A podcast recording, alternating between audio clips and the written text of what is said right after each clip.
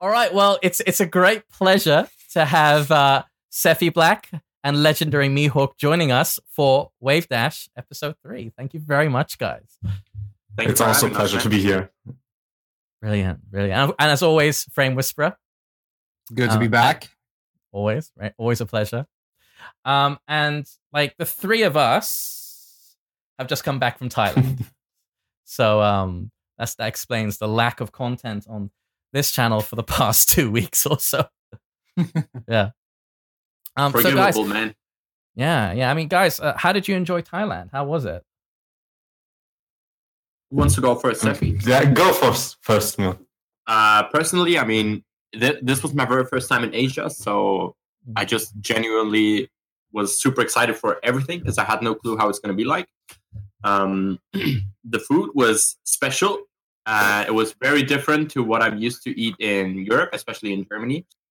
Um, but yeah, that that was that was something very special. The weather was extremely good. Mm. Uh, it was like super warm. We were we were out in shorts and stuff, so that was mm. extremely cool. Um, the people are super friendly. Oh, yeah. um, unfortunately, we couldn't see that much of Thailand just because it was very busy with Tekken events. Oh, yeah. But uh, overall, I, I, super enjoyed it, and I would definitely come back to Thailand. For sure, for sure. Mm-hmm. Um, Aria, sorry, Sephi Black. by the way, by the way, so let's just clear this up now. My name is Aria, and this gentleman's name is also Aria, right?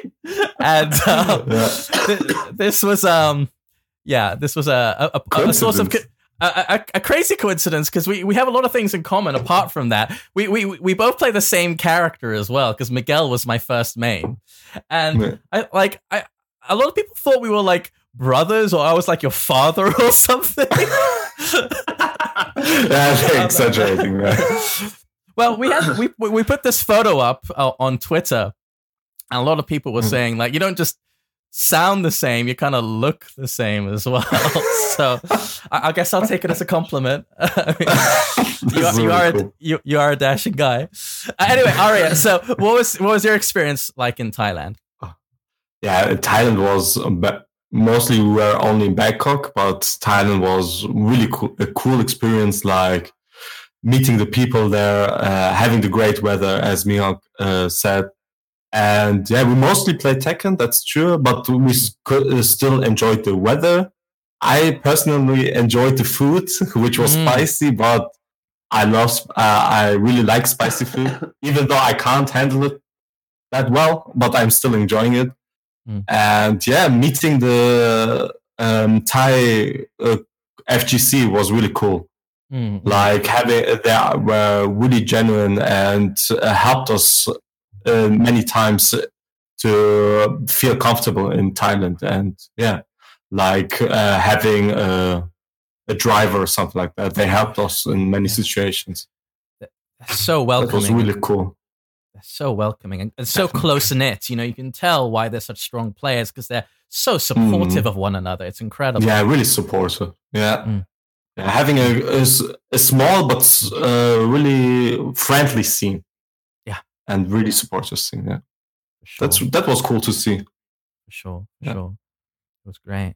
Um, Frame, unfortunately, couldn't join us in Thailand. But did, did you did you watch some of? Uh, did you watch the um you know the matches?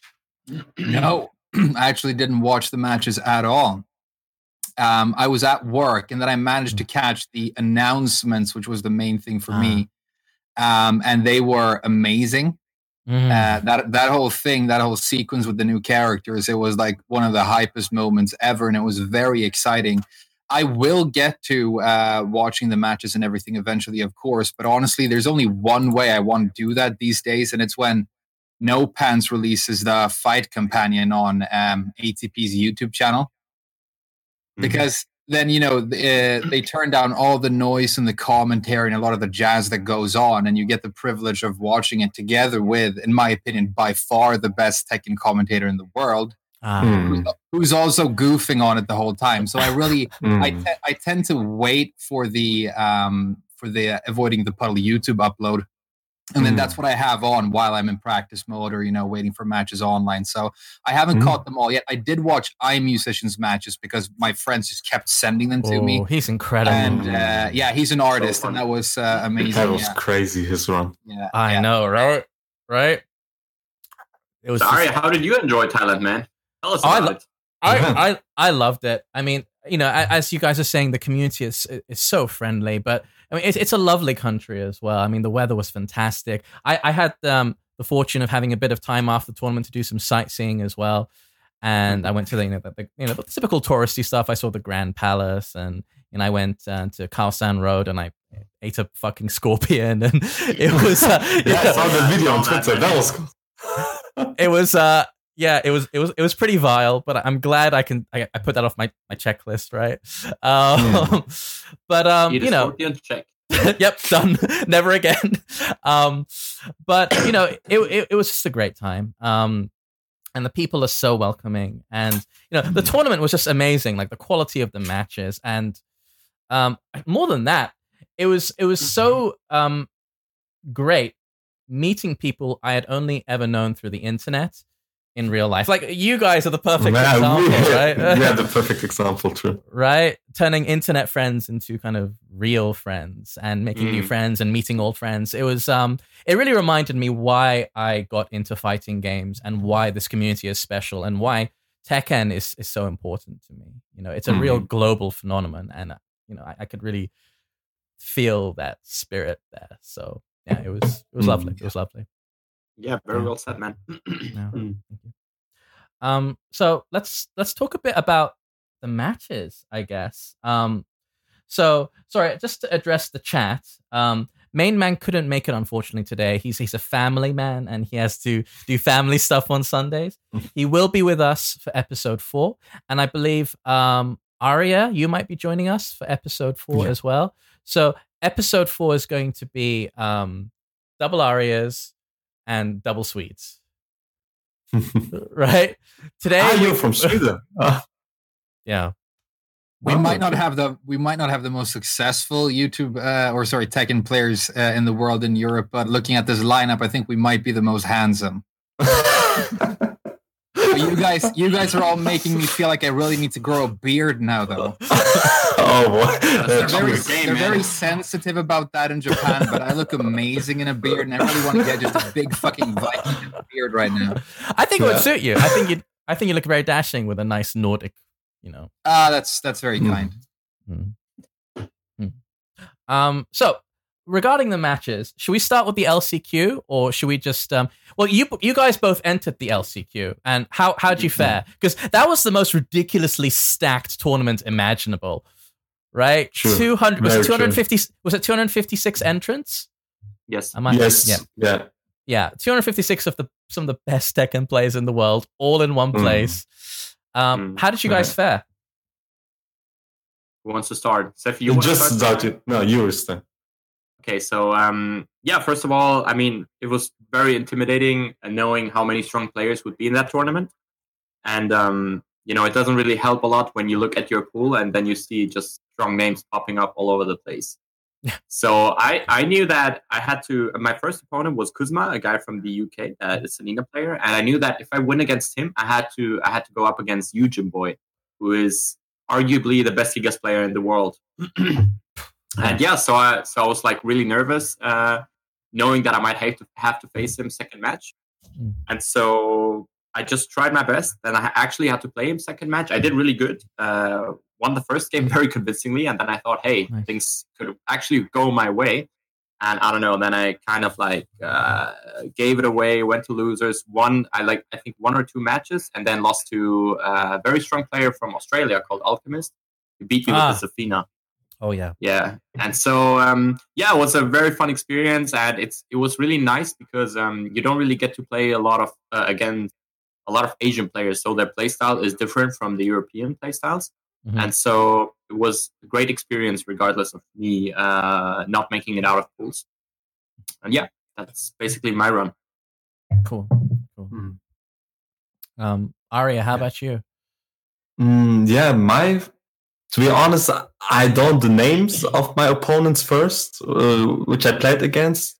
but I knew from my pool there were Jotaro, the Noctis player from Japan, and Yuyu, uh, and uh, Sunchip.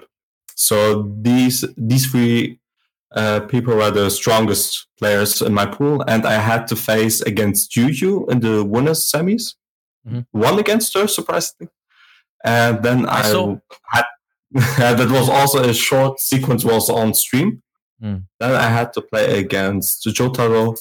He beat me 2-0, and then in the losers finals, I had to play against Yuyu again, and she had her revenge against me and beat Ah. me.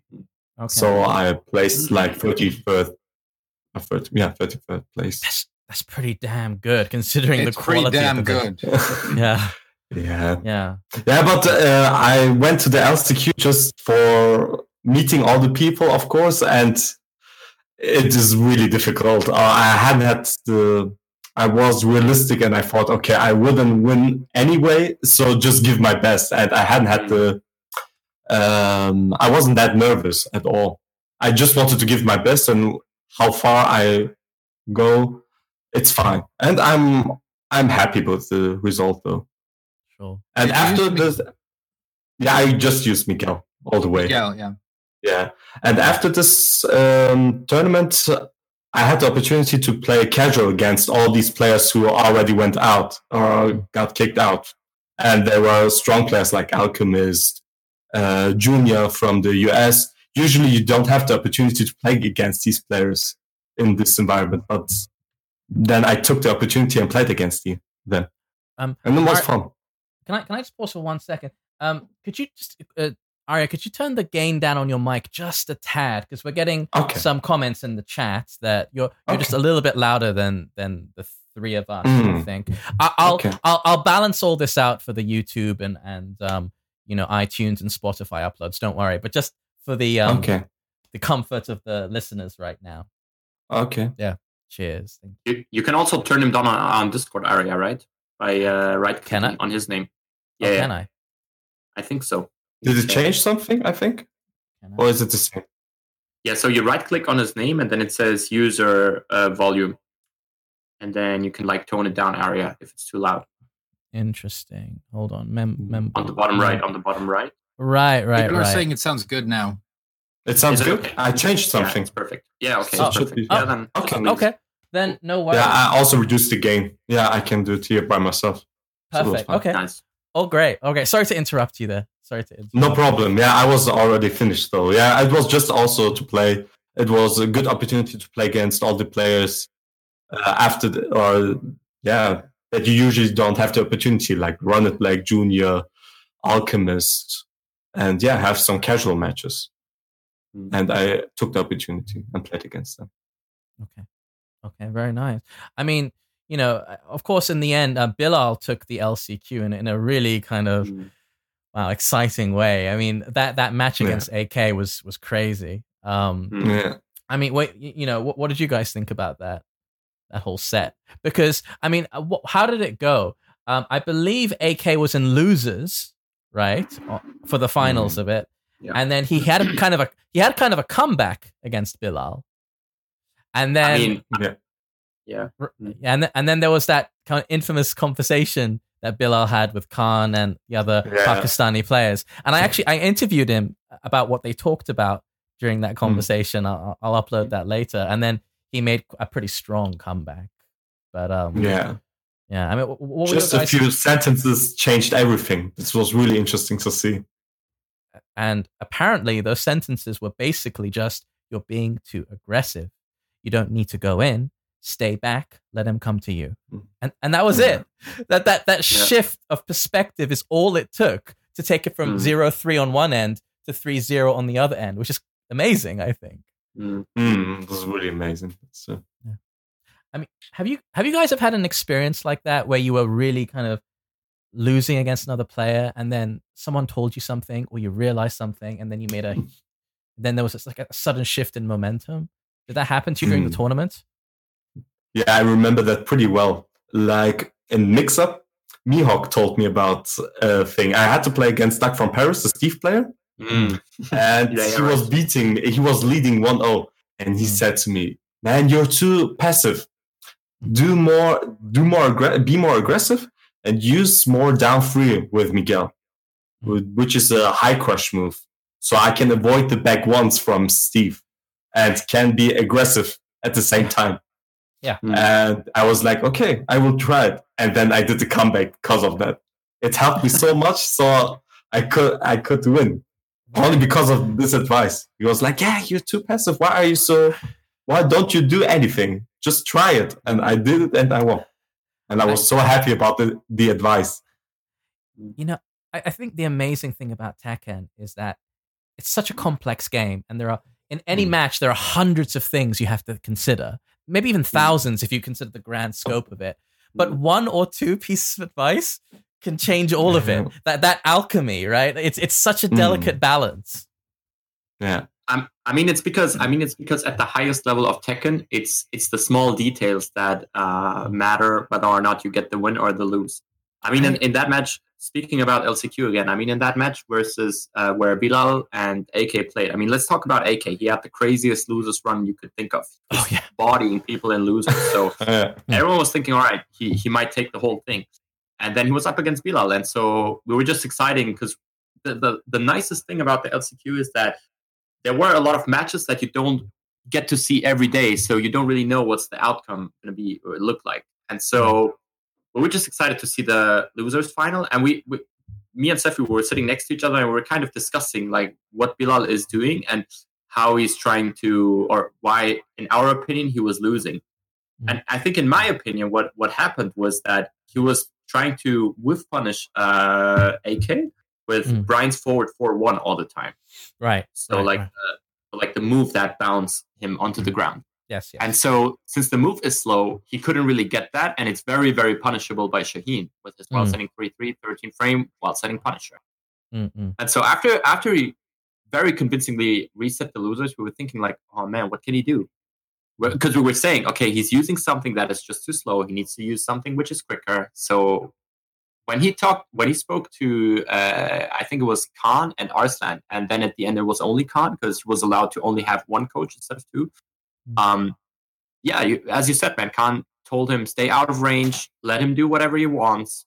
He needs to if if he if he's gonna do slide, let him slide on you. I mean, he needs ten slides to actually kill you, so that's not a big deal. But stay out of that range and use something quicker to whiff punish. And you Hmm. could actually see how he was using, um, how he was then in the second set using quarter circle back to four of Brian, which He is was, much was quicker. yeah. Yeah. Uh, kept whiff punishing him with that all the time, and Mhm. boom, that's how how easily you can get the win. Just like two or three very important advices, and it's it's it's that kind of detail that you sometimes need in order to get the win. Yeah, that was brilliant. Yeah. Yeah. Um I I really enjoy watching Bilal's Brian. It's it's kind of unconventional. The way he plays is unconventional. And I think his his trademark characteristic is the way he will literally sometimes just stand still and do absolutely Mhm. nothing. It's like what happened? Did your joystick break or something? I remember watching him play against JDCR and he has him against the wall and he just does nothing for like 3 seconds. It's very Um, unorthodox, right? It is. Yeah, yeah. But it works. It, it fucks with your head. I mean, what is this guy Yeah. doing? Right? Yeah, it changes the timing when you are attacking or not. The Yeah. opponent doesn't know or, or can't see a pattern of the timing when you're attacking, when you don't do anything. For sure. For sure. Uh, Mm. I mean, it- it's a similar principle to wave dashing in your face, but in a way, even more ambiguous because it's, it, it's not saying defense, it's not saying offense. It's just saying, I am here, I am a presence, deal with it. Yeah. Yeah, true. I mean, you're always in his face, not doing anything, and then just boom, counter it. Mm. Mhm. Yeah. Saint used to do something like that when he played Jack a lot, where he would just start forward dashing. It's not wave dashing, but he would literally just start walking forwards, and it worked really well for him at a high level. Mhm. I think it's because like if you are blocking something and then you do a move, if both players know their frame data, then they know exactly at what speed that move comes out every time. So you get this, you know, back and forth. But if you're not going to do it as soon as you have access to it, but you just wait, it's slower, but there's no way of knowing exactly when and how it's going to come out. And so the mm-hmm. unpredictability of that is what but but it needs to be like a seriously high level to make that work. You can't go online like you know middling ranks and just walk forwards because you're Yeah. going to eat Mhm. it this Hop kicked. Yeah. Yeah. round is over. Yeah. Mm-hmm. Yeah. It, it it's a good example of how different Tekken is at different levels and how you mm-hmm. have to tune your level of play to the opponent at hand. What is Yeah. very effective against the best player in the world will get you destroyed against some guy throwing out hop kicks every other second. Mhm. Very good example. Yeah. Sure. Yeah. Um, guys, if there's is there anything else you want to add about the LCQ? Anything else you want to mention? Mm, I'm thinking. I'm thinking about that. just well. like just okay so yeah what i mean what i liked about the lcq in general was that there were a lot of players from different regions and different countries battling it out. So when bilal uh, obviously a guy from pakistan was playing he had the whole pakistan crew cheering for him. And then there was this huge japanese crowd you know that kept cheering for their players. I mean you could see it in the finals as well but that also happened in the lcq already. So it was Mhm. like it was really nice to see how supportive you know the, the crowd is for their respective players. And that was a hmm. really nice thing to see. And hmm. just you know the, the hype in general just a lot of matches that you usually don't get to see matchups you don't usually get to see. I mean people are used to saint versus jdcr or knee versus jdcr knee versus arslan but like jdcr versus bilal no you don't see that. Mm. Yeah. bilal versus ak you don't see Yeah. that. I mean and these guys are at the same level so it's just Right. nice to see something like that and yeah that was really exciting Yeah. Sure. Yeah, we we we were saying, um, you know, when the LCQ was going on, that m- maybe this is the true battle at TWT because there were so Yeah. many strong players. Mhm. I mean, in, in the, you know, um, in the end, of course, you know, the LCQ winner didn't take it, but it was a, Mm. you know, it was a mighty challenge. It was a mighty tournament of its own right.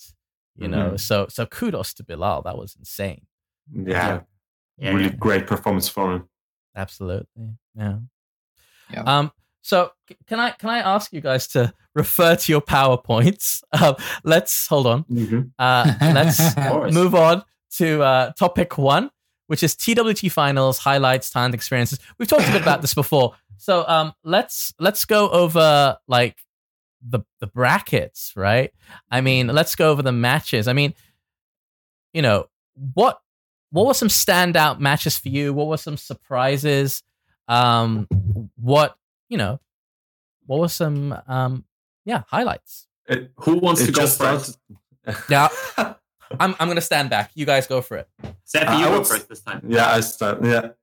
Actually, the first bracket was really crazy when you see which players were in this bracket, like Knee, Ulsan, Noroma, Shadow, and Arslan Ash. Oh yeah. Like Oh yeah. extremely this is stacked a killer group. Like, and everyone was surprised or was looking for who's going, who will win or will be in the top two in this Yeah. bracket. And Yeah.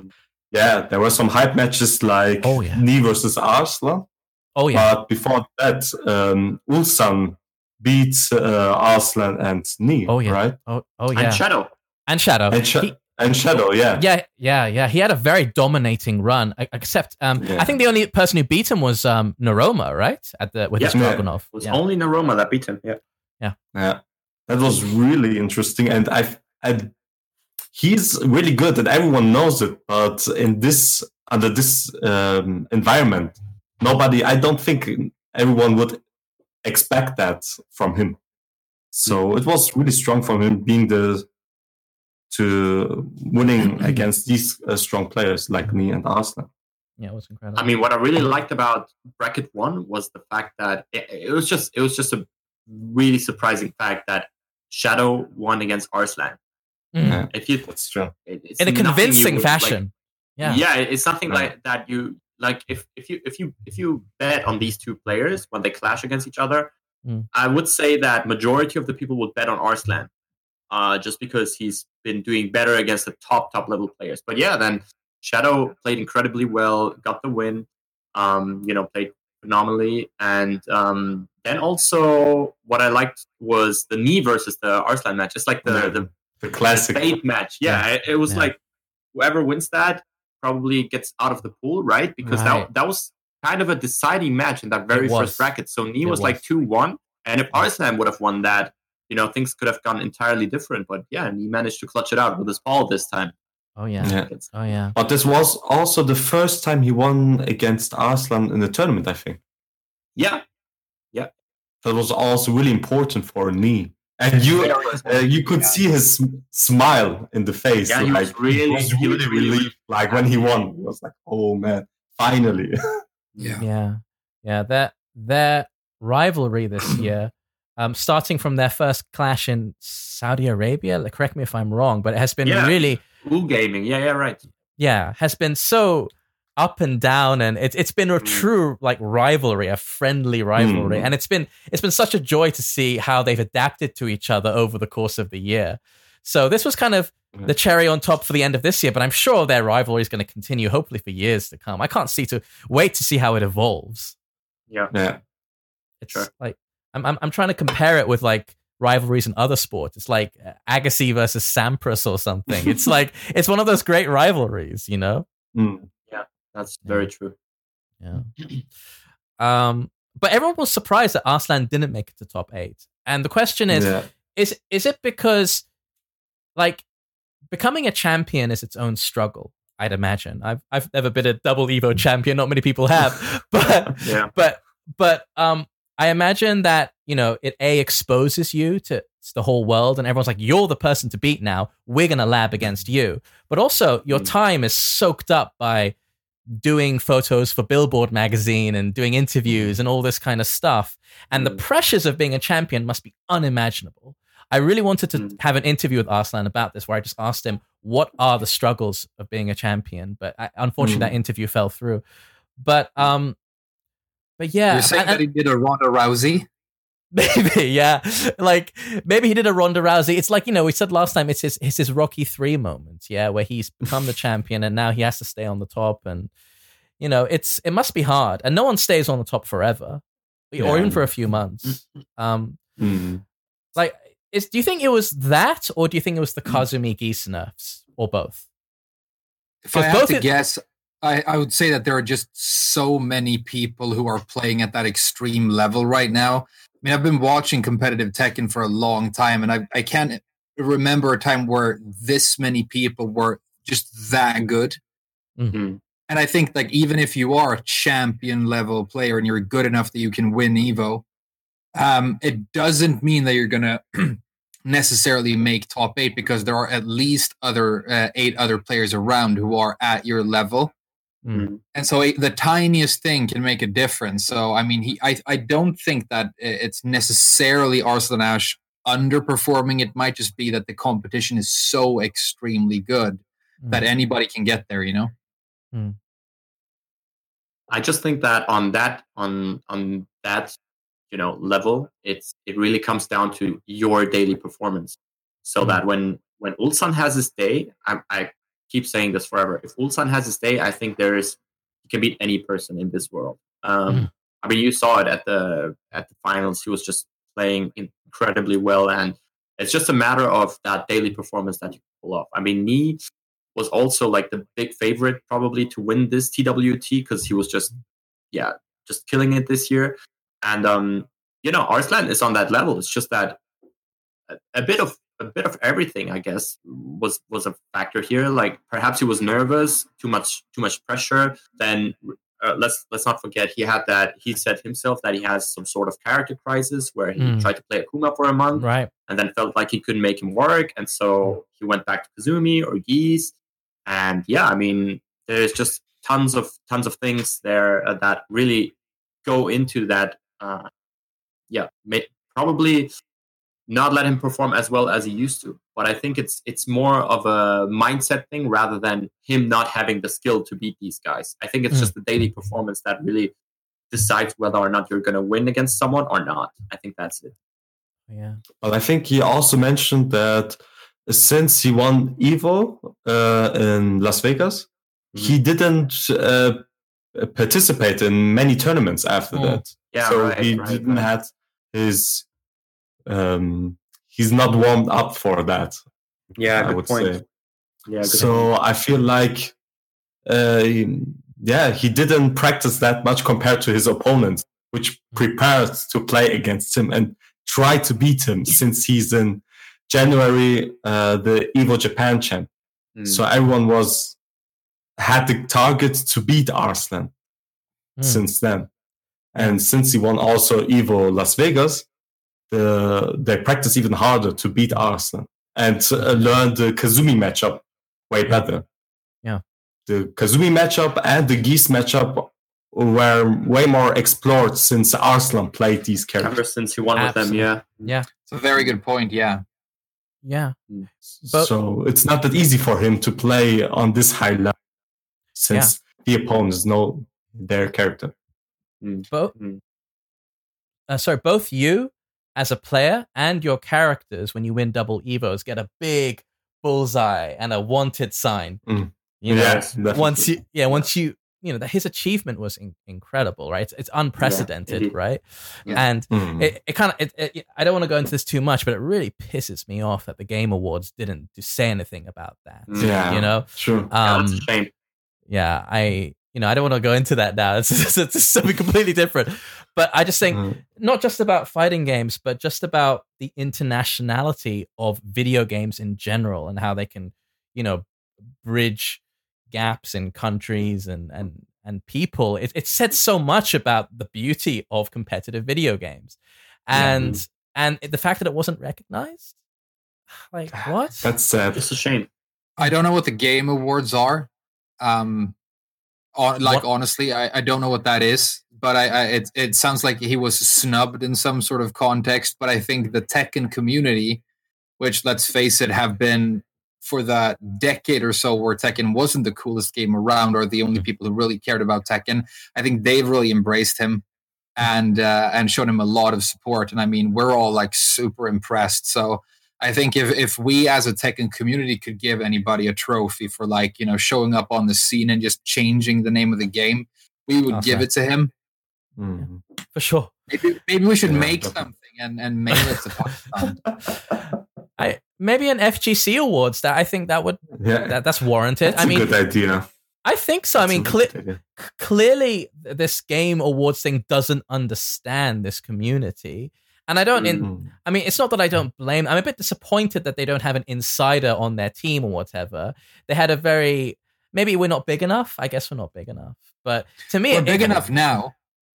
we're getting I think. I think we're we're not big enough compared to the to the top tier esport games. MOBAs, just because yeah. the, the type the type of the type of money that goes into those games is a whole different level than the the money that you know gets generated for Tekken tournaments. And I Mm. think that's why they kind of prioritize the big games over Mm. us fight games, even though in terms of passion, in terms of competitiveness, in terms of skill level, it's the same, or perhaps Tekken even takes more uh, more skill. Because I, I I played a a lot of PS games long before I was a Tekken player, and I can I have the comparison, and I know how hard it is to play both games.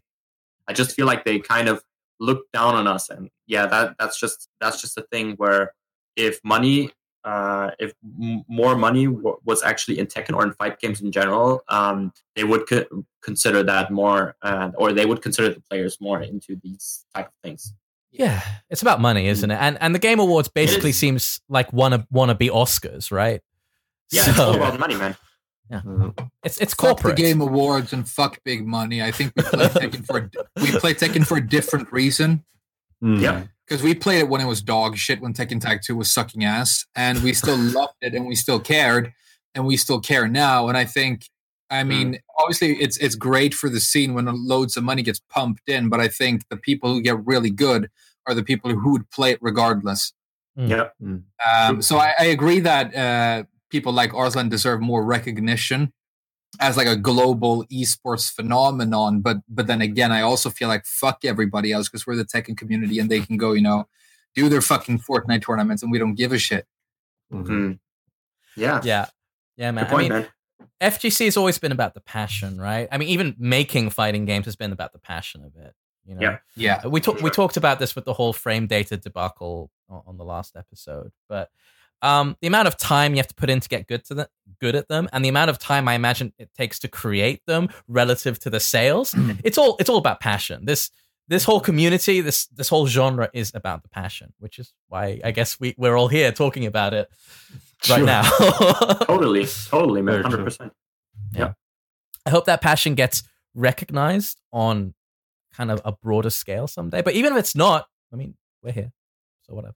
We're here. Yeah. I mean, We're here. Regardless, regardless of that, Tekken is is constantly growing.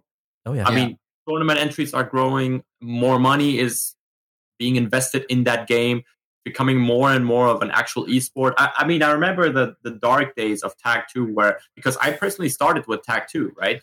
And so Yeah. I can tell how difficult it was to start with that game, and I, I know how how much easier it is for the new players to get into Tekken Seven. And there's like tons of tutorials thanks to you guys, you know, helping the new players out and just providing them the best help they can into You getting too, into the man. game. I mean, in Tag Two, yeah, what, like in Tag Two, was a whole different thing. And oh yeah, oh yeah. yeah, and so there was no money. There was no money in it. There were barely any streams. Um, Mhm. you know, you, you could be happy if you had like a, I don't know, 30, 40 viewer stream, and now it's like, now you're being looked down.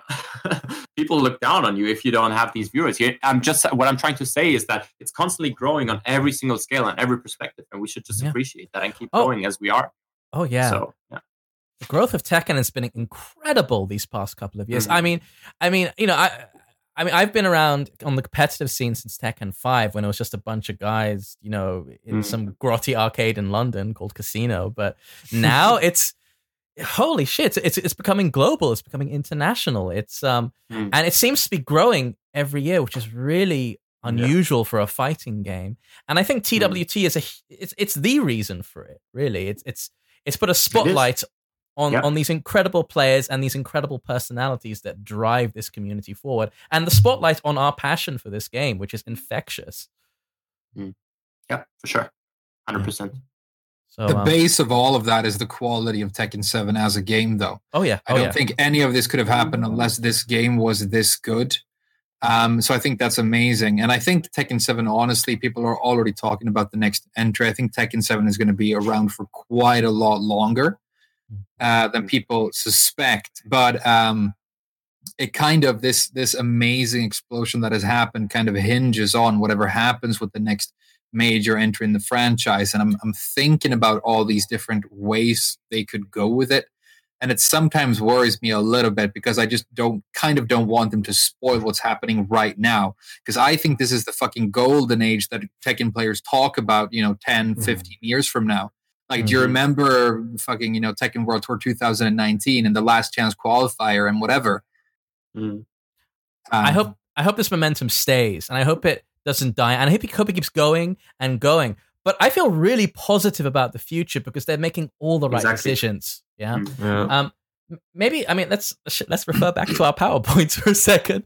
Um, let's. I mean, I uh, like you know um like I t- we, I talked a bit about this um in in part three. Um, I wrote some notes about this. I mean, a- at the very bottom, with the ever increasing success of Tekken and TWT, along with the new characters, is Tekken on the way to becoming uh, widely culturally relevant again, like in Tekken Three Days? If this momentum continues, could Tekken 8 be huge? Um, I mean, what do you think is the next step for Tekken? What do you want the next step for Tekken to be? uh, Tekken 8. Tekken 8? Tekken 8, and then just uh, work on what you have right now. Smaller roster. I always say this, worry more about balance and then new features. Mm.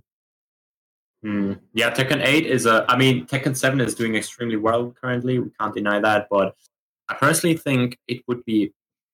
I mean, people say that each DLC and each like season is very refreshing since a lot of things are being changed.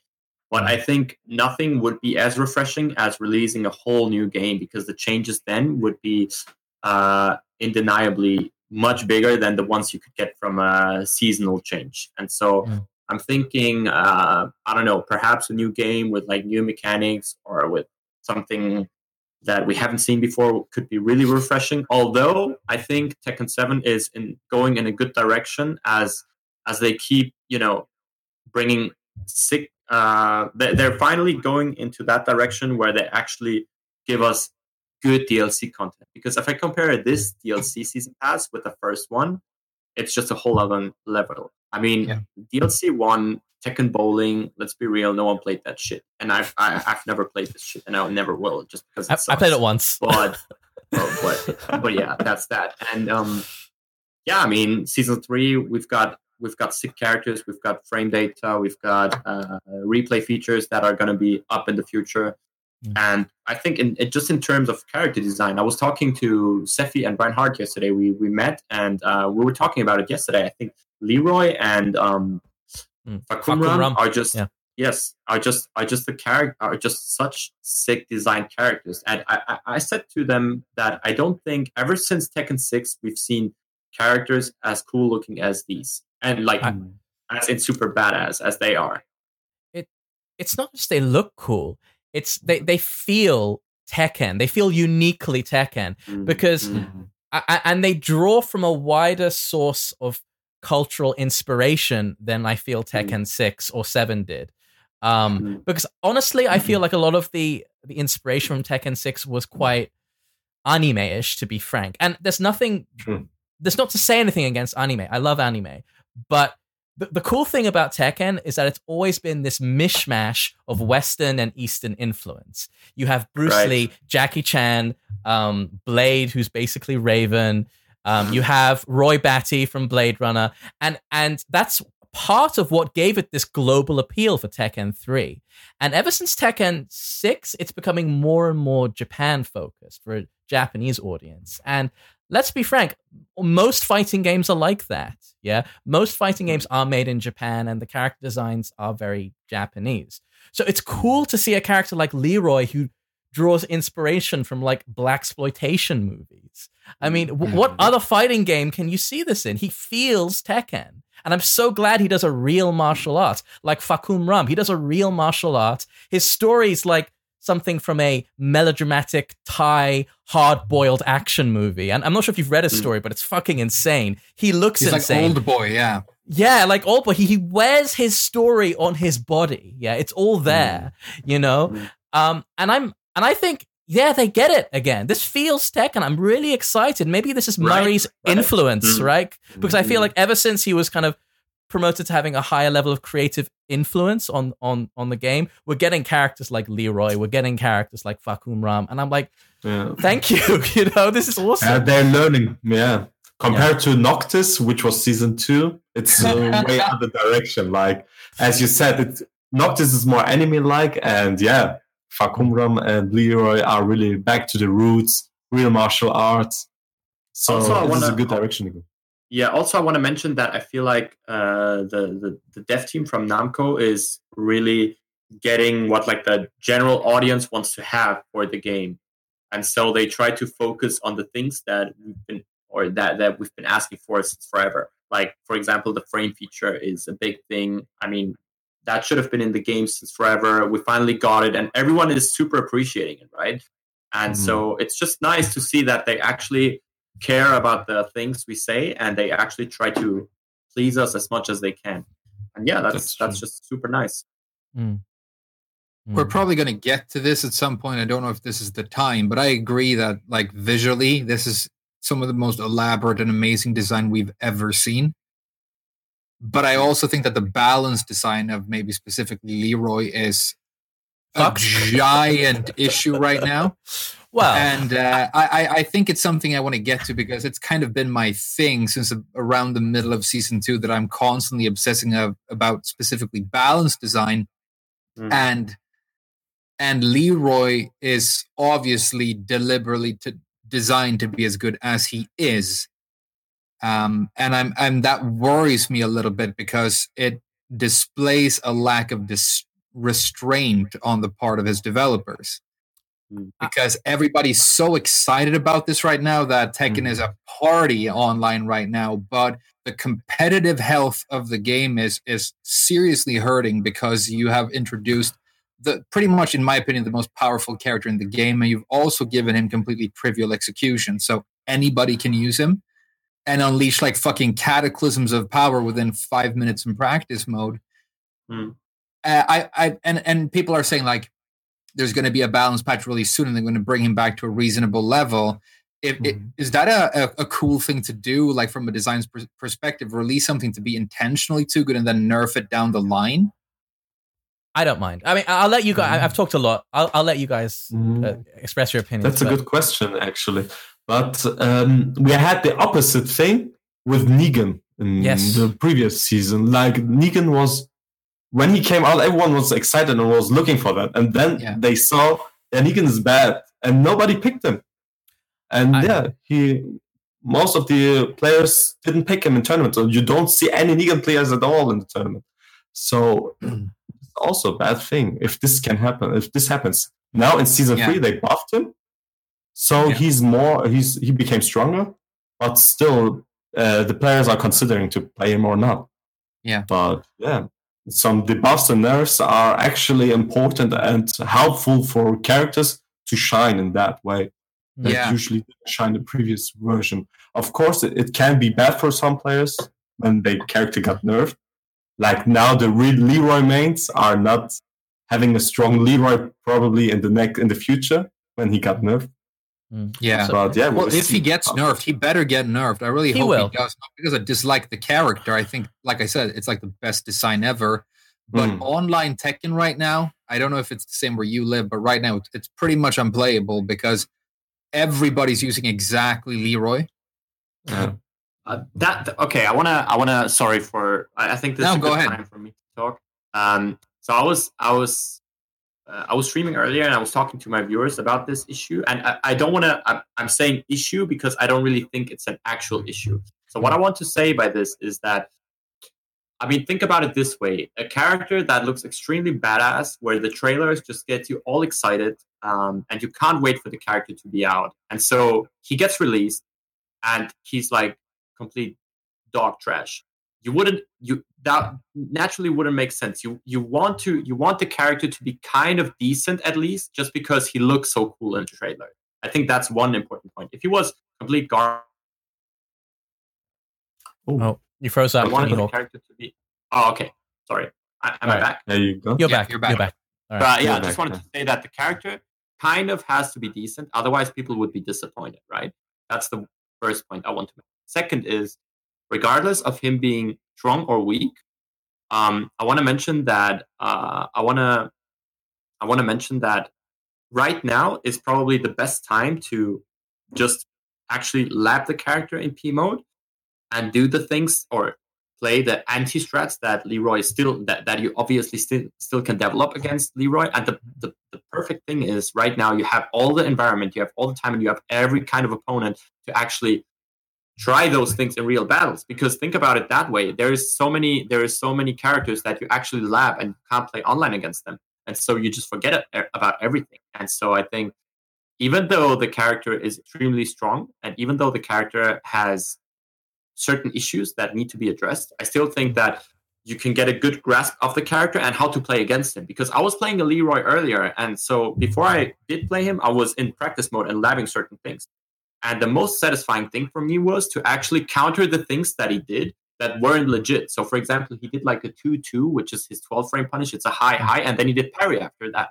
Mm. And so you start ducking that, he's not even going to get you to, uh, he's not even going to get the parry. And that is something that, as long as you have the, uh, as long as you have the players play the character, you can really lab it and you can practice against the character, which is a good thing. Mm-hmm. So I think there is always two perspectives on uh, that's of course, a lot of people pay him. Really good point, and that's the really sort of positive approach that you should take to this.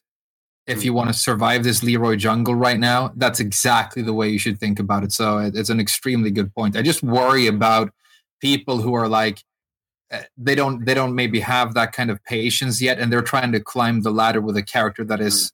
so much worse and they're going mm. online and trying their best and they really want to be good and they're watching the YouTube videos and really putting time in.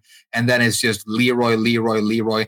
And he's basically playing Simon Says and pressing his favorite colored button. And it's just a fucking apocalypse of damage out of nowhere. And then you finally get a chance to attack and you get parried. I'm just worried about, or I feel sorry about uh, for those players. I hope this doesn't like damage their experience. I hope they stay motivated despite this.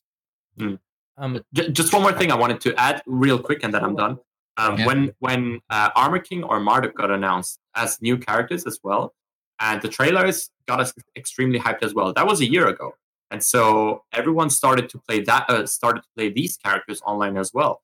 And I remember that at at season two, it was Armor King and Marduk all the time as well.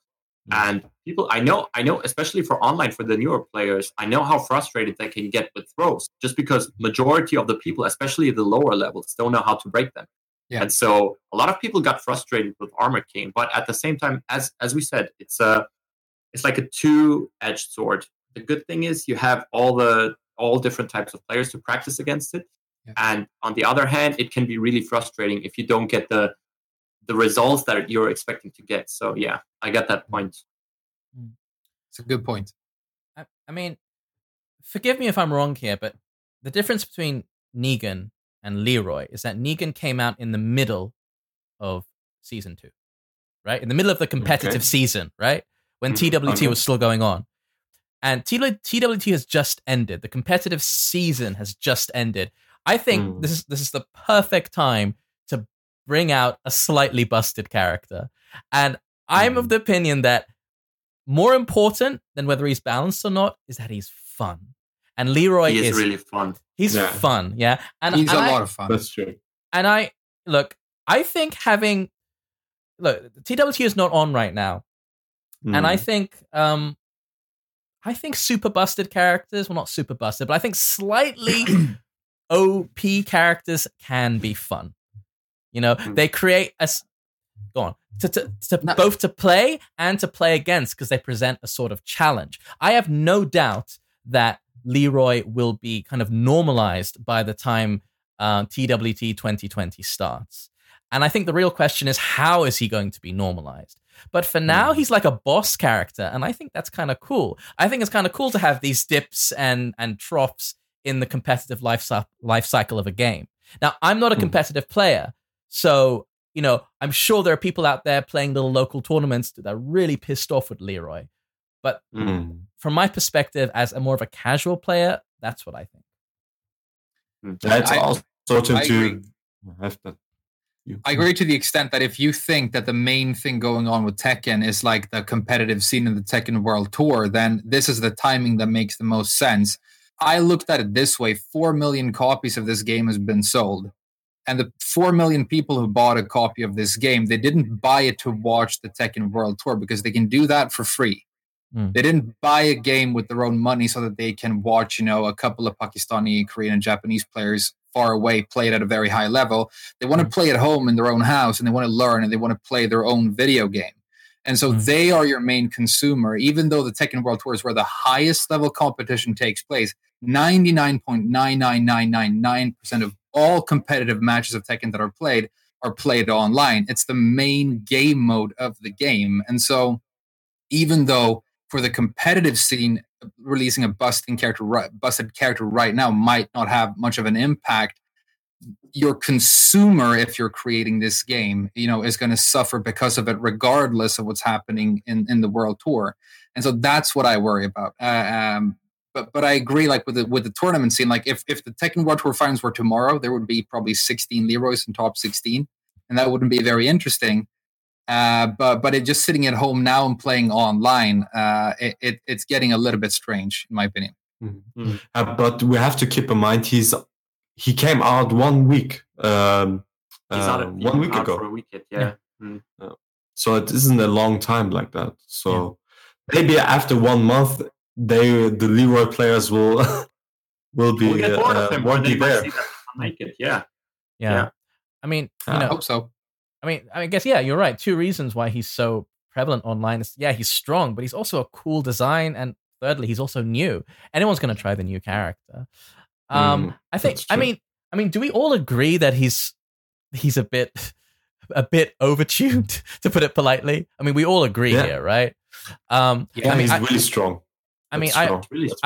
I wrote a list of stuff with him that's really powerful. The whole the whole um Leroy almost inarguably the best character in the game right now. The one plus two, the hit confirmable one plus two, one plus two, one 14 frame high, amazing whiff punisher, uh, completely safe because it's hit confirmable. The down Mm. forward one, the pressure he gets off of that is insane. Down forward one Yeah. four. Uh, goes into Hermit, down forward 1 1. These are both natural combos. And by itself, is just minus 1. And it has pretty good range. Uh, down Yeah. back 3 1 plus 2 is a legit hell sweep. You don't need to be on clean hit. Does a lot of Yep. damage. Yeah. Uh, Down three, range, basically homing. It's ins- yeah, basically well. homing. Yeah, yeah. Um, he has down three two, which is basically Hwoarang's down three four.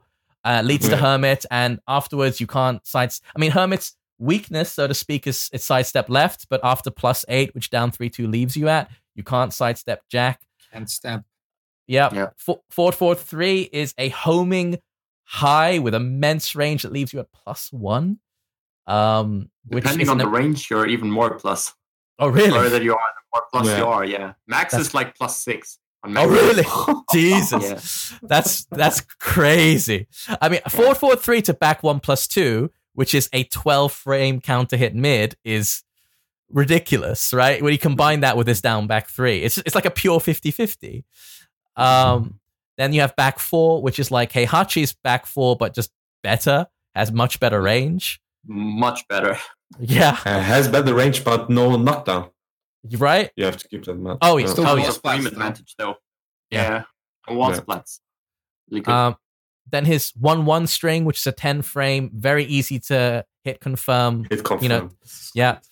Um, his back one, which is basically like Feng's back one, a little one frame slower, but super Uh. easy, quote unquote combo, and uh, Yeah. it's just a good panic move, right? Um, back one two, as we mentioned earlier, twelve frame count hit mid. That's just a crazy thing to say. Four two three is an under underrated move at the moment, but uh, you know it's it's a really fast um homing move that that um yeah that you know covers his weak side. I mean, his only possible weakness is sidestep left now, and you have four two three 14 and frame four. elbow. And it's Right. homing, Yeah. right? Four, two. Right, Yeah, That's four insane. home It's an elbow. and safe. Yeah. Yeah. Safe. And Yeah. the combo damage. Yeah, the Oh. combo damage is good. yeah, yeah, That's true. yeah, and, and Having a to- cane. exactly to top all this off, his damage output is ridiculous. Um, it and it's so easy. There's no execution here. Um, I mean, so the question is, how do we balance this character? What do we do to him? I mean, should should we just do a, a damage nerf, a safety nerf? I thought an interesting direction for the character is to make him a counter hit focused character. So, um, like Steve or Bryan or Oscar or Lee, to make him kind of set up his damage a bit more. So make down forward one four counter hit only. Make down three two count hit only, like Josie's down three four or whatever. Um, Mhm. may, I'm not sure about his one plus two. I think it's one plus two, one plus two. The second one needs to be like minus twelve or something. Keep that Mhm. as as a whiff punisher because otherwise his forward three one plus two string is redundant because that's also 14 frames and it's a mid. Um, I mean, you could shave off some frames on his safety. You can make his down forward one minus three. You could make his fully crouched down forward four one like minus 15. You could make him like more unsafe in general. There's a bunch of things Yeah. you could do to him and he'd still be really strong, I think. Mm. Mm. But anyway, guys, what do you think? Great ideas. Somebody, I'm sorry, I'm laughing, but somebody wrote in the chat also kill his dog, and it just made me. I'm sorry. Animal cruelty. Um.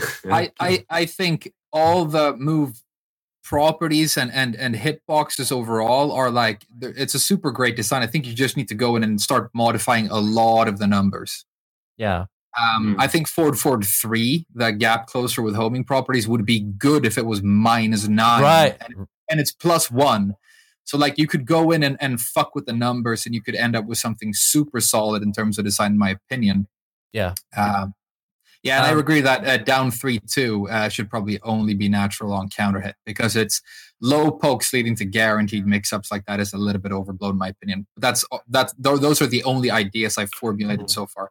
I think Yeah. something something that we didn't mention at all, which I think is pretty busted or extremely strong right now, is his down back one one plus two. Oh, that's, It's a- safe. Why a- is it safe? It's, a weird. Mid, it's a mid mid. Mid. It's a mid mid counter hit launcher. If you press into the second hit, you can Yeah. easily dash up, do down three two, and get a full combo. And it wall splats. It's safe. It's Mm. high crush. There is Yeah. no risk in throw, just throwing it out, except Right. you're playing against Leroy and he parries you. But for the rest, it's pretty pretty easy.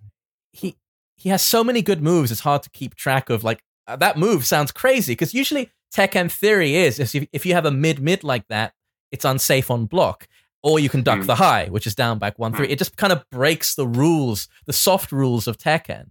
Yeah, there Um, are exceptions, but but that stands out. Down forward one four is the same thing. Uh, you'd have mid mid strings that are safe like that, but usually not impacting at thirteen Yeah. and going into a mix up stance with massive advantage. You know. Yeah, yeah. But Just actually, wondering about Leo- something in general. Oh yeah, no, Seth, you go first. Sorry. Sorry. Yeah. Um, Leo had this before, and her back four one plus two was a counter hit wall split uh, string, but it wasn't that good though because um, when she did the first one, only uh, yeah, yeah, it it was a useful tool. If they would, it had the same properties as Leroy's down back one one plus two as now. But it would it wasn't that recognized. So I don't think it was that it's that strong to be honest. Yeah, I'm, back I'm one thinking, one plus I'm two because thinking- it's minus nine. So it leads to the um if you're blocking, it's your turn basically. Minus nine means like um he can activate the parry at the first frame. So you Yeah. can do jabs and um. Yeah, it's- 12 frames and he can't do the parry. Yeah, so you have some options against it. Right. His parry is frames three to twenty, I believe. So if you're minus 9 Mhm. you you can't parry. After a down forward one form block, you can parry jabs because that's minus six, I think. Mhm. Um, Yeah. But uh, speaking of minus nine, his orbital is like minus three or something insane. Three. yeah. It also goes over uh, a lot of mids. Um, and something that I noticed because I'm picking up Zafina right now, and I was Mm. trying to apply full crouch mix ups on Leroy, but like the mids I used to get out of crouch while standing, um, he, he'll go over with my orbital. So the orbital will crush the low, of course, but it will also crush the mid. Um, and it just neutralizes full crouch, um, at least in, in the match I was playing yesterday. So I think the frame data is exceptional, uh, but it also has funky Bryan-esque hitbox stuff going on. It's it's very good. Mm, Mm. mm. I'm, I'm just thinking if in general um, the Tekken devs are going in into a direction where they keep buffing character per character and where it's just becoming a state where every character just has exceptionally strong tools Mm. and where like you just kind of I don't know have to play with your character and use the stuff that is extremely strong Strong. or as as a lot of people like to say busted nowadays Mm. because like if I think of Asuka, she has a lot of things that are really strong too that that we Yeah. could talk for an hour about what what should be toned down.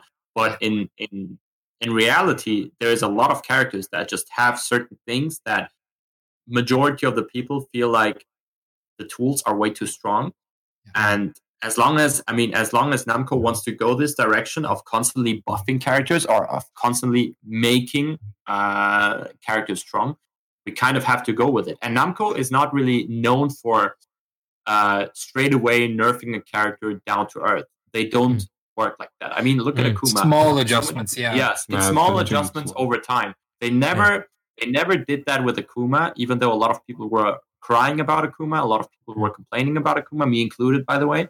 And um, they they still they still I mean, he still got his tools. They're just toned down now. And so I'm thinking that even even if they touch Leroy, he won't be super bad. Uh, he won't be super bad anyway. It's just toned down. But there's then there's the thing that they could do that type of stuff. They could do that to a lot of Tekken characters currently, just because in Tekken Seven a lot of characters are just really So really strong. strong. overall. Yeah.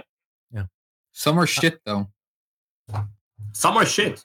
Some are really Some- strong. That, I think that's uh, that's a bit of a problem. Yeah. Uh, I mean, I, I completely see your point, and I, I agree that they need to release strong characters. It's kind of like Hearthstone. That's a game that gets a major update every three months. If you don't hmm. release any new cards that are good enough, they're going to replace the cards in the current play pool. Then hmm. nobody's going to care about the new content. So it really makes sense. But I think if new characters keep power creeping and the characters who are weak right now stay as weak as they are, then the the cleft between them grows so big that it becomes ridiculous.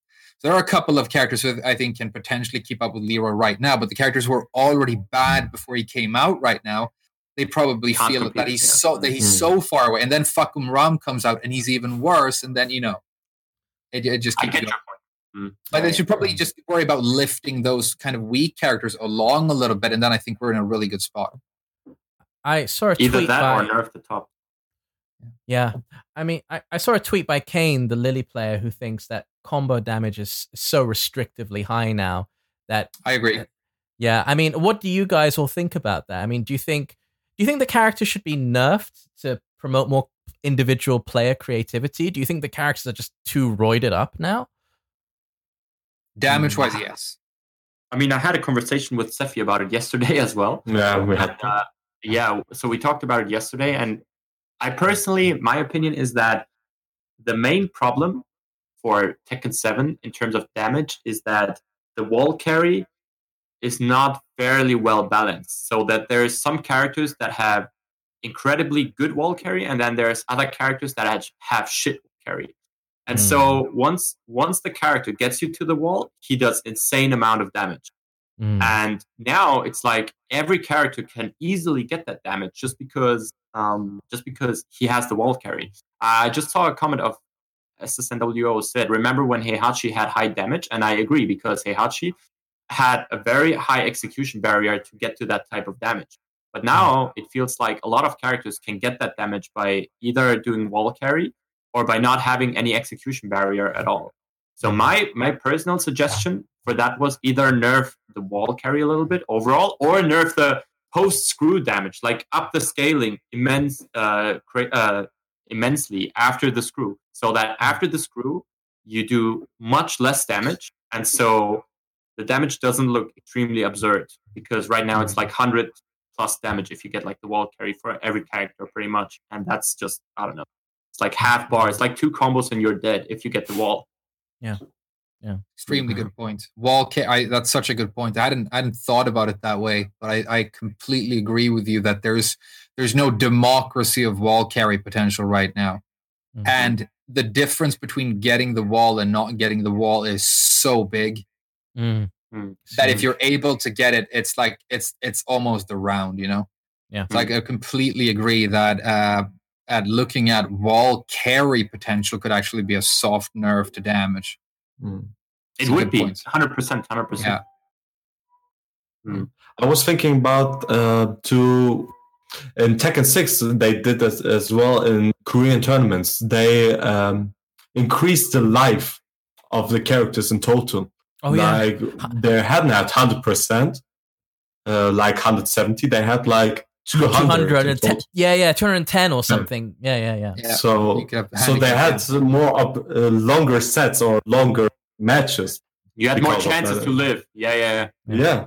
And this was actually a good idea to implement that for Tekken 7. So you have more, yeah, way. Um, you can do more combos in that way if you want to say it like that. But yeah, longer sets. And I think it's also a good way to um, if inc- Yeah. um, if there is a uh, have better performance in games. right i mean if there is a season 4 do you think life should be increased to 200 would that be a good idea for the health of the game I think decreasing damage overall and increasing life bars overall is sort of the same thing, but increasing the life bar is so much simpler and it's easier to make Yeah. fair than Mm. because if you want to nerf damage overall, you have to go into the combo of every single character and start changing things. Mm. And then maybe these characters find a new combo that does, you know, equal damage. So I think a life bar increase is just so much more of a viable solution if you're developing this game right now that it might be a good idea because you can do it like that and it just works. What's the Mm. life points right now? 170? I think 170, 170. right? Yeah, 170. 170. yeah, once Yeah. so increasing it by 30 points so you can basically eat one more mix up basically Yeah. or, if, or Mm. like one or two more pokes which makes all the difference right, like in a match It makes a huge difference. Yeah. yeah Yeah. Yeah. If Um, it's one more mix up, then there you go. Yeah. I mean, Yeah. what what do you think about characters having different amount of health? Because the way Akuma has traditionally been balanced in Street Fighter is he has everything. He is an insane character, but he takes damage like an anemic seven year old girl, and that's what balances him, right? But but in He's an Tekken, insane character in every game he's in. That's Right. the problem. right? He, by by design, that character is slightly broken. He's he's designed to be crazy. yeah, Um, that's true. So I mean, what do you think if they reduced his health to like 150? I mean, or 140? This would be like, good. This would Right? be really good. I Yeah. think, yeah. Yeah, I like Only it. for Akuma though. Only Akuma. and the rest gets 300 health, please. well, I mean, So that we I, can th- spy his death combos. I think that would be a cool way to balance. Like, what if Leroy had like we all agree that Leroy is slightly crazy, but maybe instead Hmm. of um toning down his tools, bring his health down to like 140. He's a frail old man, right? He shouldn't like so Yeah. maybe he Yeah. should, They did that for Tekken Tag Tournament 1. Is Yeah. That uh, some Attack characters had more life, others less. yeah, That was also yeah, the, the idea that you mentioned. yeah, That's yeah, true. yeah. I mean, it's always been odd to me that all the characters. You look at someone like Jack, and you look at someone like Xiao Yu, and they could take the Mhm. same number of knocks before they, you know, before they fall over. Right. Doesn't really make sense. Mm, true. Yeah. Yeah. But again, it is a video game. It is a video game. yeah. Um, uh, But for Cha- Technet suits like that. yeah, yeah. I mean, if there is a season four on that topic, I mean, it's probably something I want to talk about next time. But I would love to see a season four, of course. Um, Mhm. what Yeah. would you? Me too. uh, What would you guys like to see, like in terms of characters or system mechanic changes or whatever? If people are saying Baek, Baek, Baek, I would love to see Baek redesigned as like Oh. Odesu, some old boy kind of character back from the wilderness. I'd love to see that. Baek's a cool character. I Yeah, it think was a cool character. Kunimitsu would be nice. Kunimitsu, Kunimitsu, of course. Kunimitsu, of course. I think enough people are talking about Kunimitsu that she might actually show up. It's starting to. Yeah. Yeah. Mm. Interesting. Bake, Yeah, Kunimitsu. Kunimitsu would be nice. Um, Jun just for the dead ghost mum battle, right? Kazumi Jun. Yeah, Jun. uh, um, Jun. She's so popular as well. I mean, um, Yeah. I'm sure a few new, uh, two more new characters. I mean, in terms of system changes, what would you like to see? Like a major change for Tekken So We talked a bit about increasing life or different life levels. Um, I have an idea that I think could be really cool. I think that one of the coolest ideas they had with Leroy is they gave him the cane. Exactly. And it's, one, it's I a meant. it's a one time use Yeah. move. Oh, And I just started thinking about what if you could have like a one time use move for all the characters, what would that be? That would be nice. Maybe- yeah. That would be Yeah, cool. maybe Kazuya can only turn into his devil form like once per game. Maybe Miguel breaks a guitar over your head, but then it's broken. And I had all these fun ideas, and I think honestly, that's really inspired and sort of surprised me. Mm. That's something that could turn into a full mechanic in a new season or a new game. I love Mm. that. Yeah, like a weapon for each character. Like you mentioned Miguel having a guitar. That would be great, right? Yeah. That'd be so cool. Yeah. Yep. Oh. And it would, it would be a really strong move as well. So you have to be really careful. Yes. You need to plan it in a really good way. Like Yeah. sometimes I forget to use the cane with Leroy because I Yeah. don't want to waste it like that. Yeah, So yeah, yeah, yeah. I don't. I can't handle it like that now. Yeah, But in the future, if they would implement it, it would be so cool. I know, right? Like a big, massive whiff punish, or it could be something else entirely. It could be like, I mean, it's basically a more flexible rage drive, right? That you can use at any Exactly. point, but you can Mhm. use it Yeah, once, It's a rage drive. Yeah. But once per game, not when you have rage. right? Ima- imagine if Miguel had that one one move per per match, and he actually had jab range. well, if Miguel had jab range, then I wouldn't be complaining about balance in his game anymore. so I'd be busy playing him online You right just now. said- His arms like bro. he just said Miguel can extend his arm for a full round. Imagine if Miguel actually had range for one round. Hey, he, he would be if- too broken. Don't worry. It He like happen. dislocates his elbow. Like, all right, let's go, oh, guys. Oh, Uh, That's the number one feature they need to implement in season four. Is fucking jab range for Miguel. That's all I need. Uh, he's gonna be like Dhalsim for a round. That'd be Oh, fantastic. I wish. Mm. I mean, on that topic, I mean, we- we're kind of jumping around these topics like like like Hmm. fleas, aren't we? But since we're here already, um, Hmm. let's talk a bit about 'cause- because we have two Miguel mains and arguably the best Miguel player in the world. And I started off as a Miguel player in uh, as a competitive Miguel player in Tekken Six. Um, let's talk about Miguel in Tekken Seven because he's never seen much tournament presence in any Tekken, but it's especially low in Tekken Seven. And the main reason for for that is the kind of stubbiness issue with his arms, the T Rex arms, you know, the memes, the jokes. Um, so the question is: Is he powerful enough? Is he truly tournament? I mean, you know, you've proved uh, Sephi Black that he is tournament viable, but what tweaks would you like to see be made to Miguel? Because he got some pretty cool buffs in 3.10, the recent the recent patch. Uh, his down forward one two does gives you a little um does a knockdown on counter hit, so you get a free like Mhm. down one plus two. I think is there something more he gets? Yeah, Savage 2. Savage he 2. as well. Oh, Savage yeah, too. Okay. It does more damage than down 1 plus 2. They reduce You reduce have the to do damage. manual Savage too, but you can get Okay. it if you're fan. Okay. Yeah. Okay. Yeah. Uh, and uh, As you've mentioned before, the range is the main problem of Miguel. Like his jab range is the problem, so he Yeah. can't build proper damage, um, proper pressure with his jabs. Mm. Like his down forward one is really good. Mm. Uh, I don't complain about that. It's an excellent down forward one. But in general, he's a slow character, slower character. Mm. Even though his movement is really great, oh yeah. but you need to be careful and um, need to use these tools that you've got with the set in the sta- search stats and in general really mm, precise like his forward four is kind of slow and the homing and does like nothing special Yeah. and um, yeah overall his tools are not that fast. And if you want to go into the savage stance manually it takes like 10 frames and then you can do a move. Like it takes like if savage 2 is 15 frames fast it means like it's 25 frames in in the neutral game. And this is hmm. considered to be slow. Oh yeah. so you need to implement it in your moves. But if you implement it in your moves, like down forward one into savage stance, it's getting predictable which kind of moves you're using, or the timing of the tools that you're using are getting predictable because the opponent knows, okay, now a move is coming. He's in the savage savage stance. So you need to do the cancels and move a lot, so your uh, attack is not that predictable. Mm. But I wish what I what I would love to see um, a buff um, would be the down two by Miguel, the elbow he got. Yeah. It is considerably useless because it just is it's 70 no 18 frames low or 17 I don't know.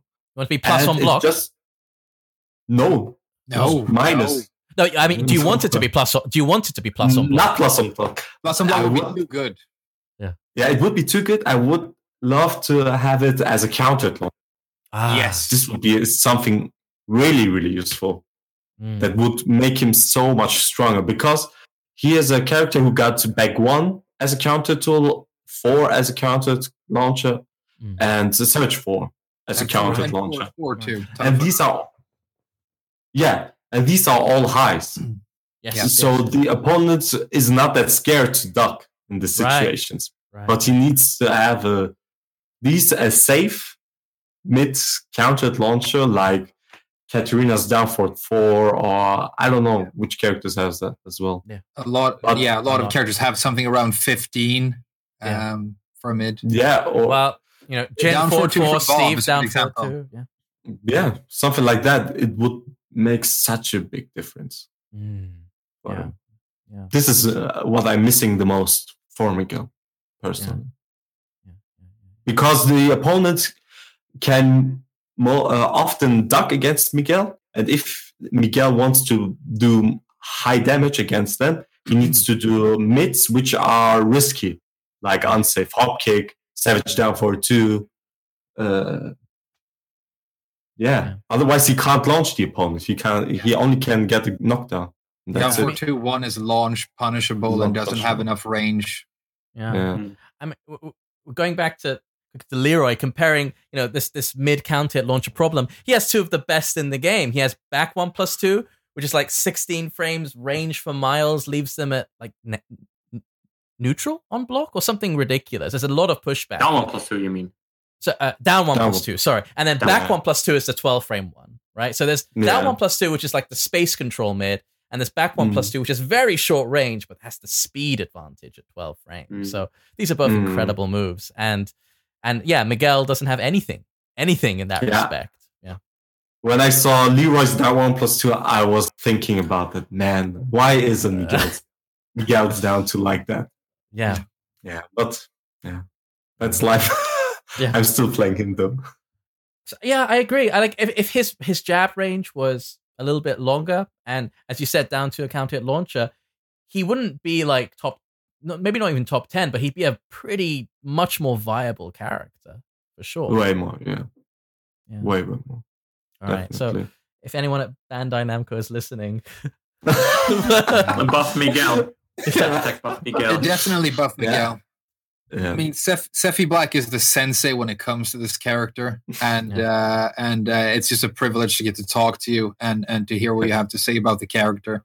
Um, and and I think it all made it made perfect sense. Um, the the only thing I would add, if I was going to add something, is like you said, his movement is actually really good, despite how big he is, Mm, especially his backdash. it's incredible. And yeah. you really don't get to capitalize much on a really good backdash unless you have a strong go-to whiff punish. I think that's another thing he lacks. I mean, you, you kind of Mm. said that he's slow, and I agree that he's slow. Down for two one doesn't quite have the range to be doped for with punishing, and it is No. launch punishable. And the hop is kind of stubby, and so you lack something really Yeah. good for that. Like I'm playing a lot of Zafina right now, like I mentioned, and her down forward uh, three four, which is that 14 frame, really Mhm. long range thing where you get the guaranteed down back four two. That's Yeah. 49 damage. It's super reliable. It reaches really far. It works off axis, and you just really notice it when you're playing a movement based character like Zafina uh, compared to Miguel. When a strong whiff punisher is there, how much more dangerous you feel. Mhm. Yeah. Um, so that's something that I would add. But yeah, you pretty much covered it all. Yeah, if they would more add more range of the down for two one.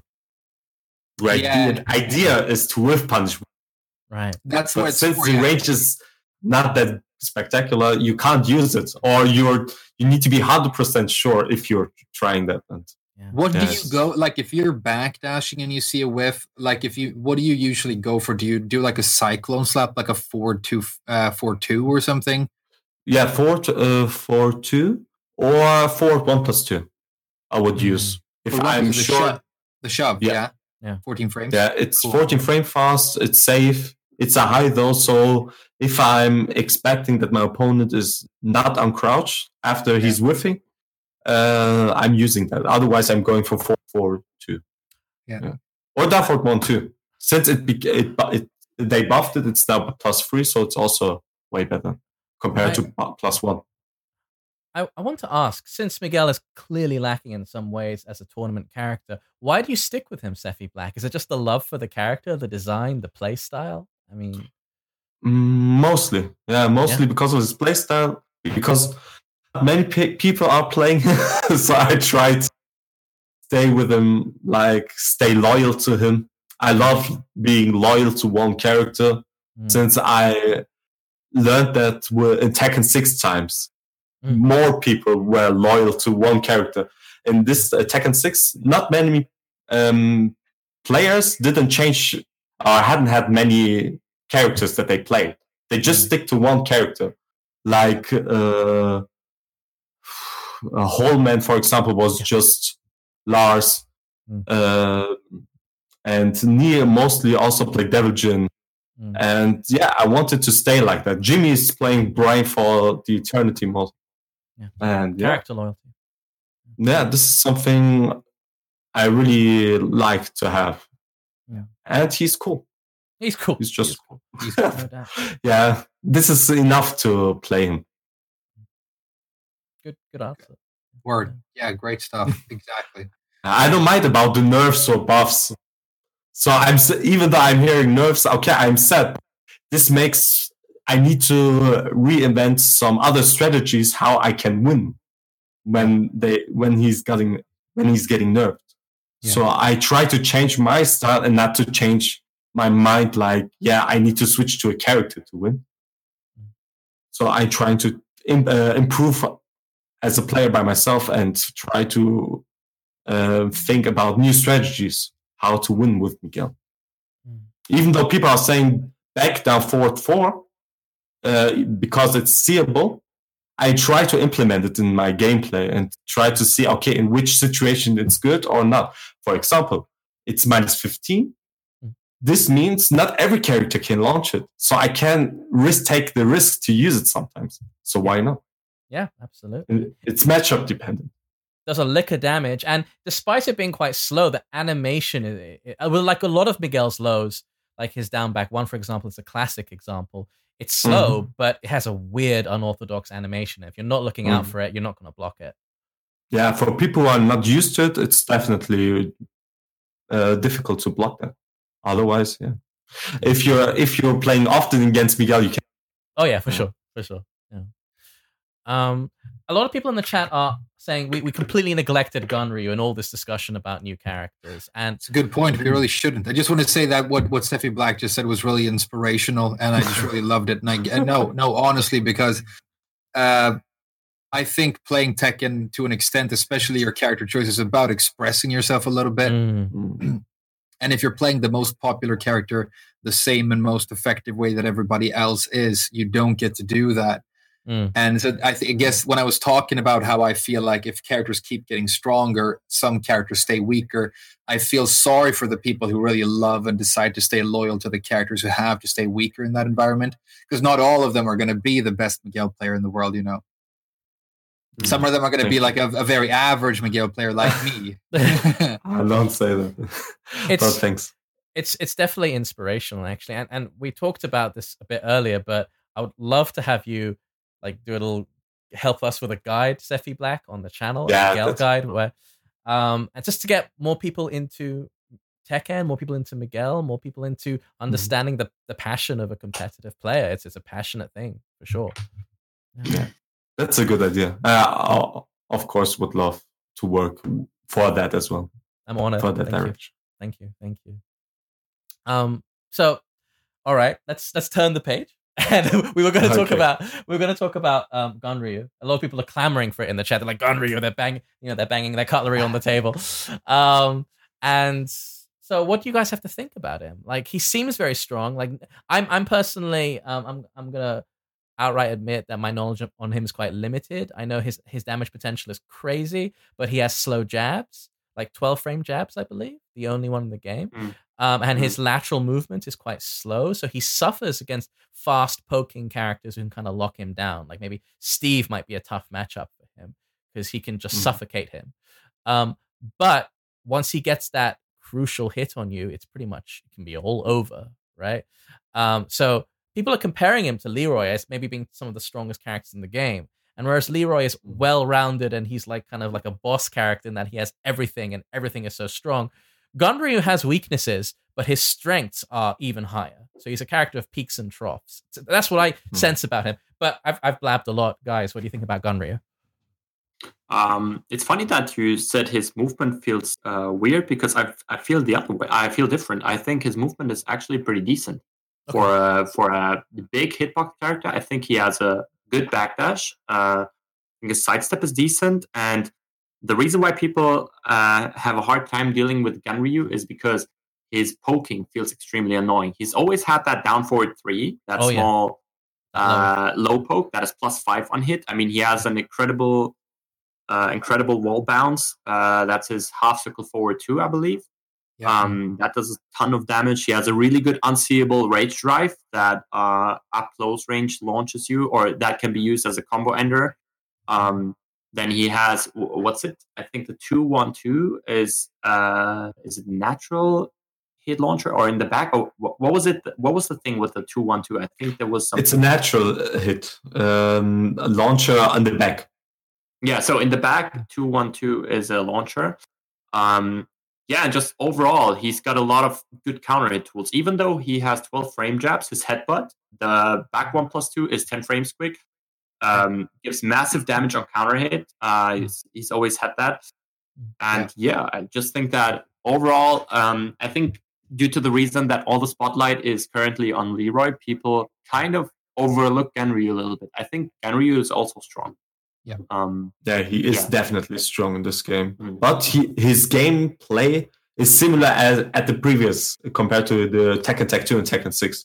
He was mostly like that, but he got buffed. Some of his lows got buffed, like the down four, I think. I don't know the notation, but he's got an 18 frame uh, low, which is a counter hit launcher, similar as down four. Jin's You mean down four? down four? Yeah, Yeah. Yeah, that Yeah. that, and I mean, also what what they changed about him, I think, is that he now um, has the stance transi- uh, he can uh, transist into stance after more moves than he could before, and so he gets more. He's I, I feel like he's more mix up heavy in this game compared to older games where like you kind of have to guess more what he's gonna do. Um, yeah, and and so just overall annoying to deal with. Always does a small little amount of damage while he's poking you, and if he hits you with a big big launcher, it really hurts and it does a lot Yeah. of damage. So yeah, Yeah. He has got the 14 frame launcher as well. Like 4 for 1 plus 2. This pop, Yeah. It's a 14 Slap. frame launcher. Yeah. And 16 frame launcher down for 2. Mhm. Just minus 11 launches on crouch. So Asuka maximum gets a 4 as a punish. So it's, Mm. it's really good for against some characters. Let me say a quick hi to King J, who's in the chat, giving us some. Uh, oh, big shout some- out. Hey, some. Ganryu wisdom. Hello. Shout. Hi, King J. Pleasure to have you here. Thank you for stopping by. it was good to see you in Thailand, man. Yeah, Yeah. it was good to see you. It was good to see you. Um, but yeah, like um, Ganryu, like where do you think he stacks up in relative to the other characters? Like top five or I think Top he would 10? be uh, in the Top 10. high to top Mhm. tier. Uh, and like you said, he's just drowning in a sea of Leroy and fucking Rom right now. yeah, Yeah. Uh, but I think if if you were to compare it, if you want to introduce like a new character to the game and have them be on the strong side, this is the way to do it compared to Leroy. I think uh, while Leroy is more dramatic and interesting visually, maybe Gon Ganryu actually like gameplay wise has a lot more girth to him. There's a little bit more to think about. Um, I think he does have a couple of weaknesses, so I think he's overall balance wise, he's just a better design than Leroy. Um, and I think he's strong but reasonable. You know, you Mm. you can be strong as long as I don't feel like I'm like I'm bringing a knife to a knife fight and you've got orbital Okay. lasers and, and nuclear weapons. You know, What do you think is Um, his weakness from Ganryu? Ganryu's weakness. Ugh, that's a Slow. good point. Now to say it, I just I've just been able to beat him so far. Is probably uh, the, Well, the reason I said it. Unlike just- Leroy, but just a slow jab, just a slow jab. I think he has he has trouble against fast poking he can't he can't check you. Yeah, he can't check you as much with jabs as other characters can. yeah, I don't know about his. uh, I don't know if he's got any decent grabs, but the same thing could go for He got Leroy. command grabs. That's for He sure. got command grabs for every Yeah. throw. and he had ar- he has armor on some of them now too, which is really Hmm. I think Yeah, I think as what Aria said that he just kind of struggles more with counter hit heavy characters. Mm. So like Mhm. characters with magic four might give him trouble. Um Yeah. Yeah, he needs Yeah. to enter enter he doesn't have a jab to enter game. yeah, like he can't always answer things quickly just because his jab is a little slow. But I think other Mhm. than that, Ganryu, I mean it's early to tell since he's new as well, but I think um I don't know, I think he's pretty good actually. But this is I- I- also unique from Ganryu. Like the jab, if it hits uncounted, the back Yeah. one plus two is guaranteed. right, This is so right. cool. It is interesting. Yeah, his jab is is has some strengths that is unique to him. Mm.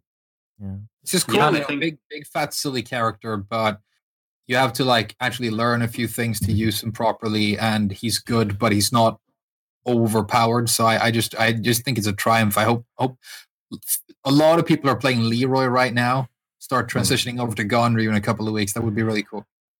I think I think the reason I think the reason why people play or, or seem to play Leroy more than Ganryu is because Ganryu first of all has a higher execution barrier, so doing his like proper combos takes a lot more execution and is much more inconsistent compared to Leroy. Hmm.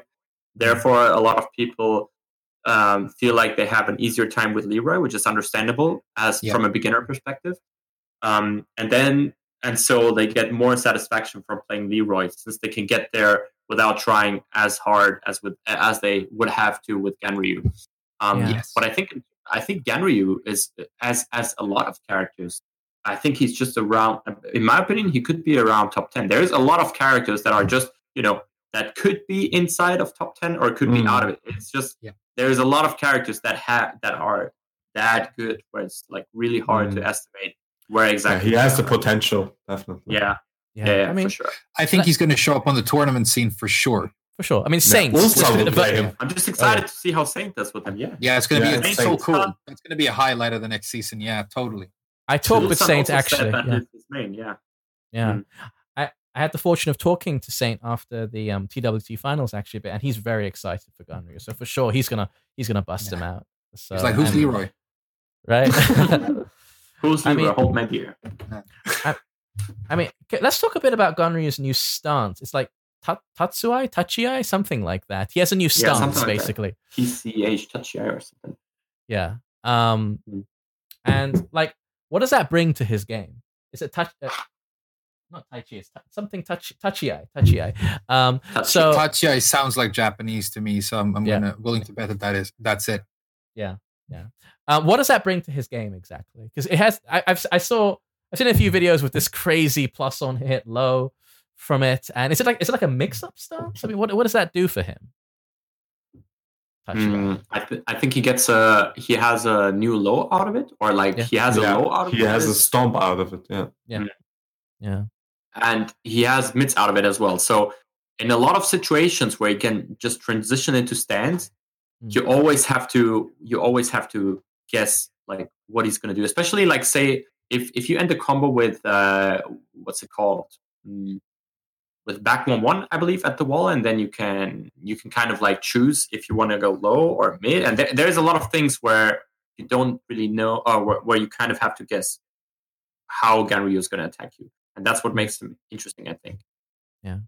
Is that the stance where he has the new move where he kind of lies flat on the ground and he gets that huge hit that he can get guaranteed off of stuff now?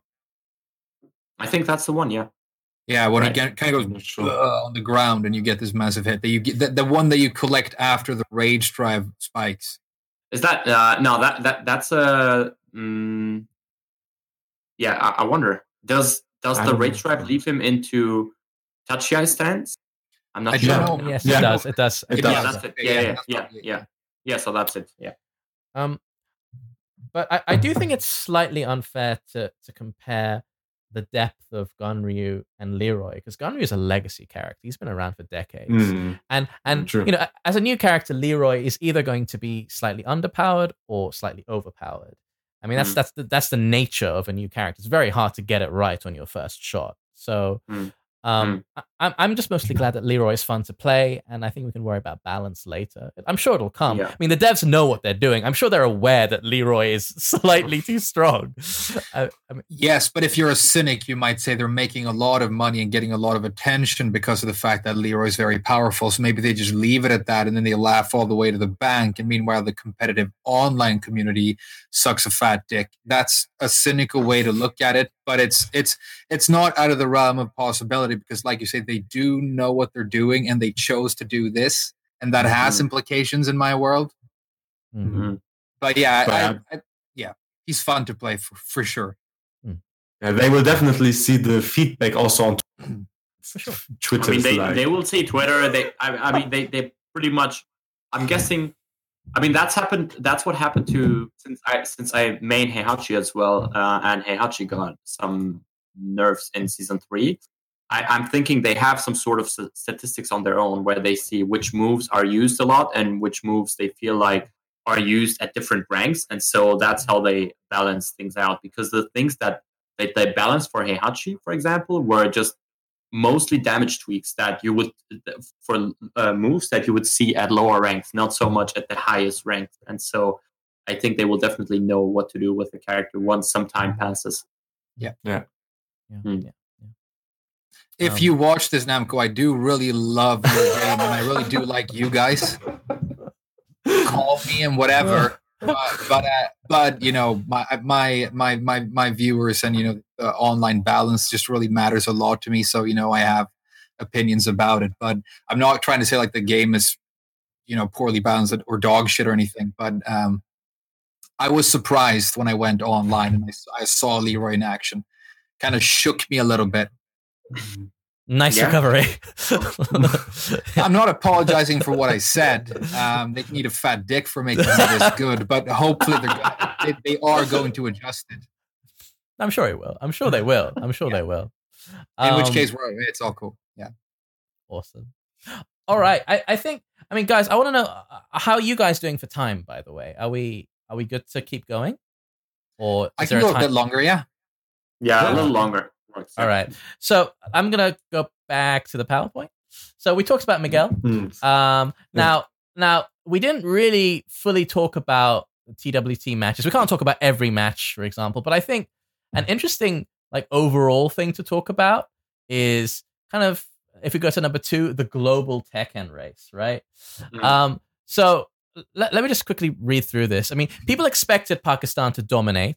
Yet in top 20, there was only Arslan, Awais Honey, and Bilal who came in from the LCQ. Korea was uh, had the most number of players at eight. Knee, Ulsan, Kokoma, JDCR, Rangchu, Saints, LowHigh, and Chanel.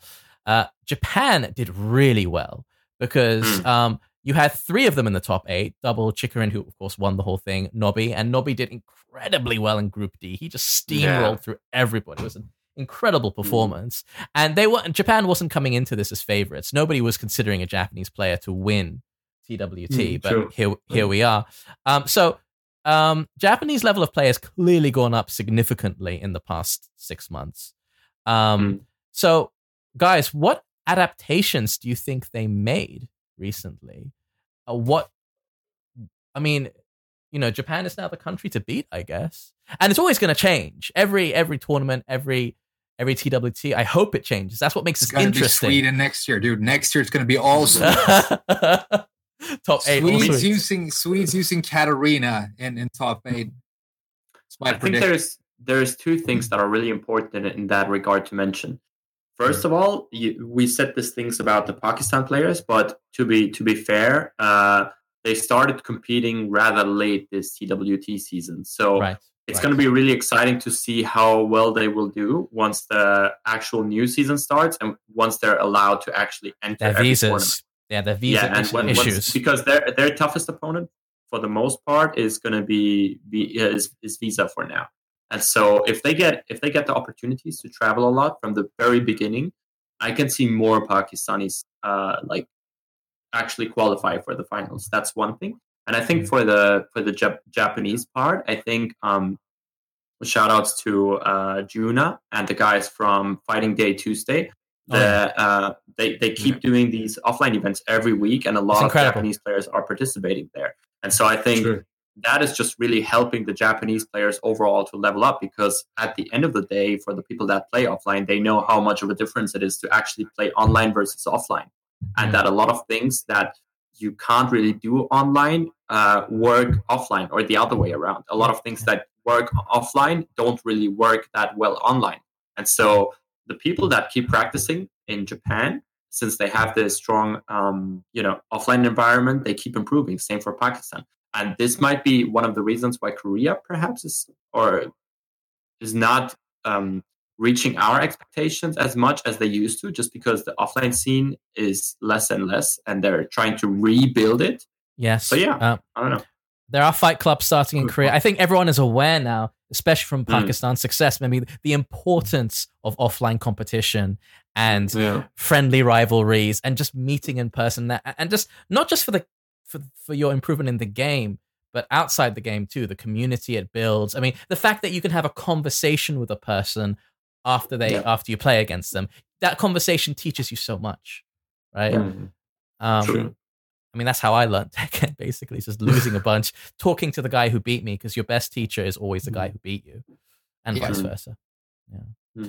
That's Mm. true. Um, yeah, and they're um, taking care more of offline events. That's true.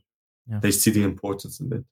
for sure, for sure. So you know, arcade culture's kind of died off a bit recently, but it's resurging through like you know, uh, fighting Tuesdays or these fight clubs in in Korea, which are popping up, and it's great to see this Mm. resurgence. I'm very excited um, for t- TWT 2020 because I think the level of gameplay is is going up and up and up and up.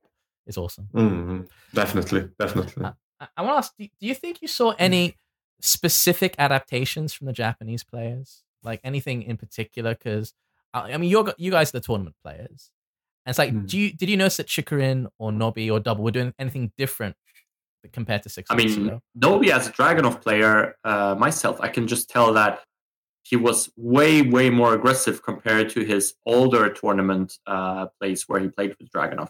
He was using m- way more running twos, way more down twos, just trying to stick in your face more.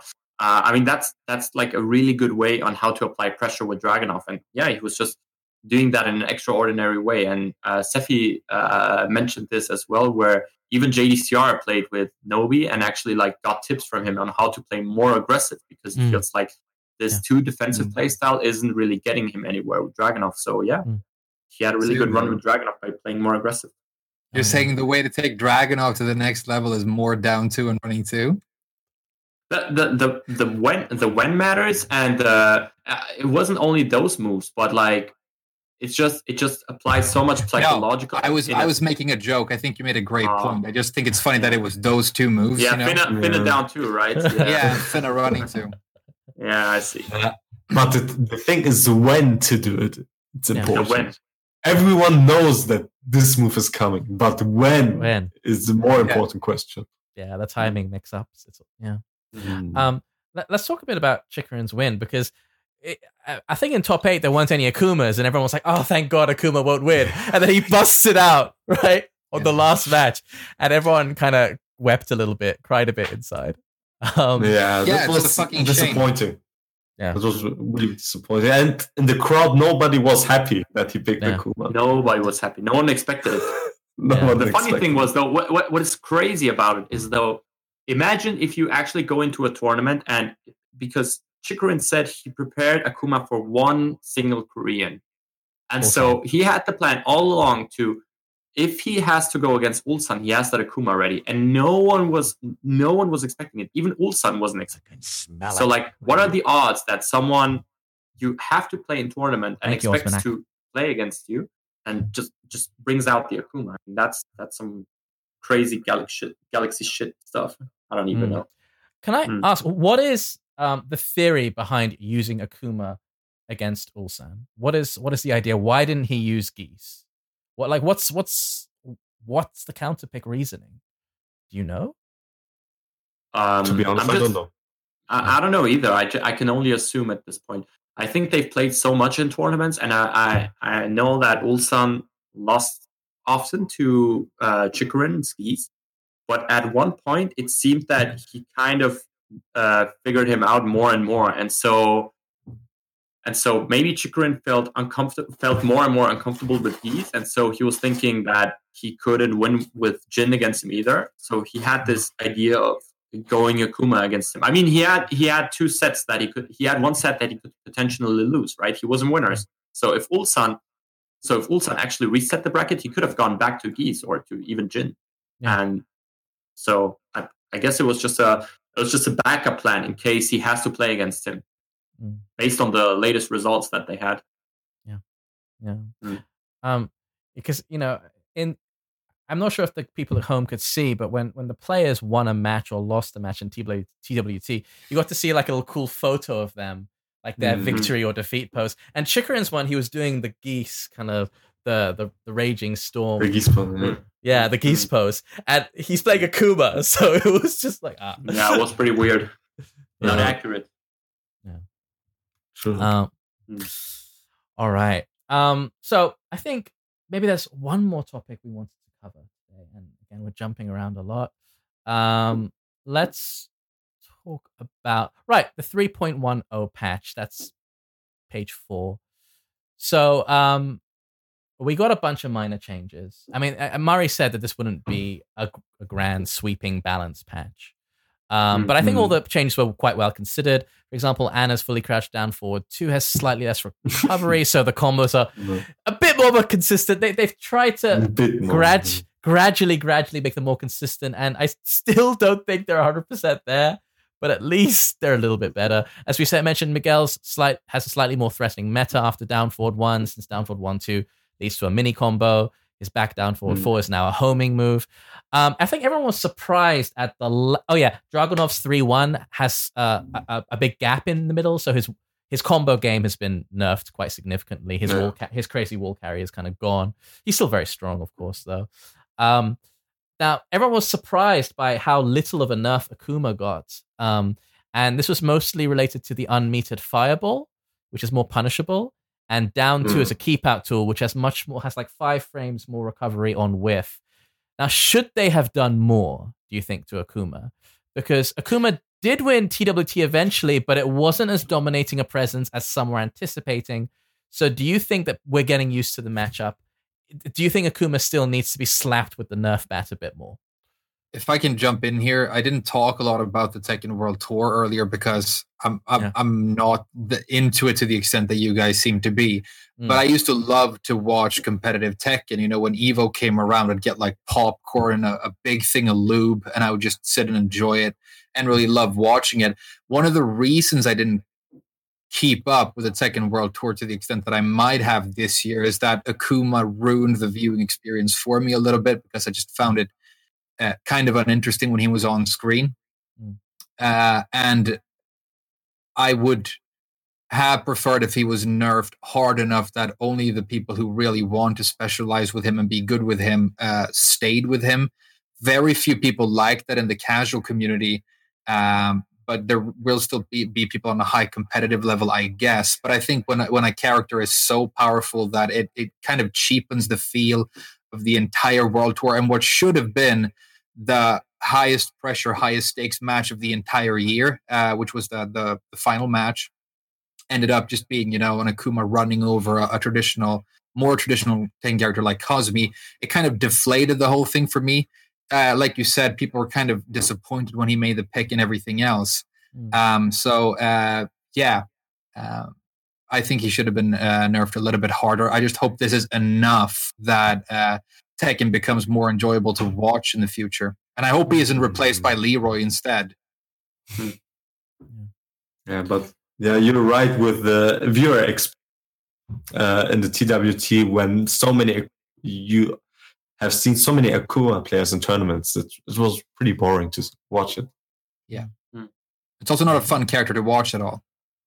Mm. I, I, I, think they um, what they did with Akuma mainly is nerf him in a way that the the player has to be more certain now that the things he's gonna do are actually gonna gonna like land. And so mm. if they don't land as intended, you have a much the much better punish for it so that he mm. can't just throw out down three fireball all the time or fireball in general just because it went from minus 13 to minus 14 and for a lot of characters that is a big difference punish. already yeah yeah, yeah so uh, and so they just wanted to to make it so that if you know the akuma player throws out those moves a lot, the, the punish is just much more rewarding for the player that is playing against Akuma, which is fair. But uh, we just have to see how how much he gets picked in the future because I feel like the, the, the people that sort of had a pocket Akuma up until now, I don't personally think that Chikurin is going to play Akuma from now on because he seems to play what gets him the wins. And I feel like uh, I, I've seen him play a lot of Leroy, so he's preparing him apparently for tournaments. Um, and yeah, it's we'll just see. I guess. I mean, of course, just prior to TWT, he did get his meat enough by twenty five percent. I think a lot yeah. of people were, were expecting this patch to do something more to his down two. Perhaps just outright remove the down two fireball cancel, because that really seems the greatest point of contention about this character. I mean, yeah. he would be substantially weaker without it, but I still think he'd be very strong, easily top mm. ten. And I'm and I'm and I'm wondering why they didn't do that. Maybe they think it's mm. a core part of that. I think he's he'd be fine without it. He'd still be Akuma. He just you know it, it, that that move does everything. It's it's it's not as effective as a keep out move anymore, but it's still a very strong whiff punisher, very strong block punisher, panic move, clutch combo extender. It does a lot. Mm. And I just I just guess that it it kind of when when Akuma has those core things, as you mentioned, it really gives you the feeling that he's an actual Street Fighter character and not so much a type character. I guess that's why they kept it because they feel like perhaps they feel like it's his it's like his core move set that he needs to have in order to be a Street Fighter character in Tekken rather yeah. than a right. Tekken character with Street Fighter elements. I think it's that's what it is. Basically, crouching medium, right? Isn't it? crouching medium mm, punch yeah. into yeah. whatever. Mm. Yeah. Mm. Yeah. Um, any other buffs or no? I mean, 3.10. We also, I mean, with the recent patch, we also got the frame data. Um, yep. we also we also got um sample combos. Yep. Um, mm, and, they suck. yeah, then that, it's unfortunate. And we got the punishment training. Um, now I haven't, I haven't, now I haven't actually. The frame data is of course incredibly useful, as we all knew it would yeah. be. The range Yeah, the is also- punishment training isn't. The punishment training is surprisingly uh, not very useful, but the Yeah. frame data on screen is amazing. Yeah. I've been Yeah. using both a lot. Yeah, but I think the punishment training is not good for us, the players who are playing competitive Tekken. For, Well, but for a beginner player, like who wants to start Yes. Tekken, it's a really good. Oh, thing. it could be. You don't need to Yeah. add like hundred moves you need to punish. People would be overwhelmed like that to see Yeah. hundred moves to punish. Having ten as a startup, I would say, and then they can do it by their themselves to um, practice punishment. Mm. It's It's a- just a and to start. understand how it works. I think that's what Yeah. really understand how it works. That's a very good point, Sephi. I think the Mm. reason I was disappointed in it is you go into it with a character that's super good and super safe like Dragunov, and look at these 10 moves that Dragunov never uses because they can be punished. Now I can punish them, but I- I'm never going to see them, you know? It's like, I didn't know Dragunov had this move. What's this? yeah. Yeah. but Dragunov in general doesn't have that much unsafe moves from mids. His mids are quite safe. Yeah. Well, he doesn't. plus- he doesn't really have to go to them, unlike Miguel, like you said earlier. Yeah. Takes risks because he has to go to his unsafe move list to get stuff moving. Mm-hmm. Yeah, Miguel has way more moves which are unsafe in Yeah. total, but have other strength compared to Dragunov. yeah. Yeah, uh, the strength and weaknesses are different from these two characters. I was also thinking that the reason why they don't have that many moves in the punishment training section right now is because they perhaps didn't have as much time to like include Mhm. everything yet. And so what I'm personally hoping for is that the more time passes, the more moves they will include. I think it's a great start for like Yeah, uh, for like noobs that never you know were in touch with punishment in general. But like for the legacy players or for like the competitive players, it's not really it's not really useful, and I don't think it's gonna help like us in particular. But I think it will help the people to just get a general grasp of punishment and in a in a pretty funny and cool way as well. I completely agree. Yeah. Mm. Frame data on screen is fucking dope, though. Like I like Yeah, to spend that's time in practice mode, Yeah. and I'm learning Yeah. a new character now. Like Zafina has a lot of shit, and I go into practice mode. Now that I have that, I'll I'll get like a drink and I'll enjoy an evening in practice Mm. mode. I'll Yeah, put on some. G music and just spend the evening in practice. And it's but it's it is more fun with the numbers on screen because you can sort of uh, I don't know. It's it's easier to fuck around and experiment and, and find new things, and it's it's it's much better or more enjoyable than I thought it would be for a feature. Mm. I mean, Yeah, it's like I think a lot of people's experience with this frame data is has been labbing Leroy, right? And it's been so Yeah. much easier having it all there. Yeah. 'cause, I mean, True. we all have the frame data on tap, like down forward one four is plus six, or you know one two four is plus three, and we know that because it's written right there. We don't have to go into RB Norway anymore. yeah. Uh, so Long Oh. live RB Norway. long Yeah. live RB Fucking Norway. Long does Man, this Fine cycle- all these years. yeah yeah the, the, the long struggle indeed but yeah i mean you know as you were saying frame data of course a great change and um, the punishment you know not, not not the most useful to a competitive player but just the fact that it points in a direction for the new player like this is how tekken is played this is what you should be Yeah. thinking about and um because before you had nothing and then a player might Yeah. realize oh i can punish stuff now when i block Yeah. it that's pretty cool Yeah, Yeah. I agree. Yeah. Um to enter into the more competitive scene, it's really useful to have.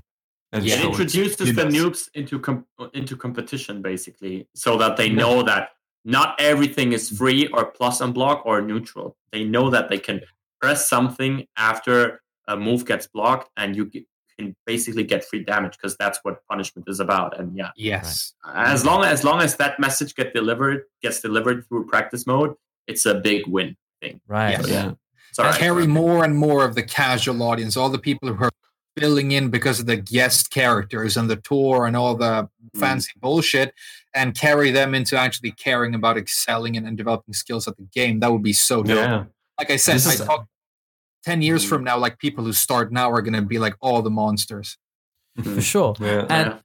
and yeah yeah you know this is just version one o- of of these of you know the punishment feature or whatever i'm sure they might refine it maybe in a future game whatever and, I, and I if it could actually be useful to competitive players that would be incredible But as it is, it's it's a great feature. Now we didn't talk about the replays. I mean, they, they didn't come with this patch, did they? The replay. Yeah, it file? didn't they come, didn't.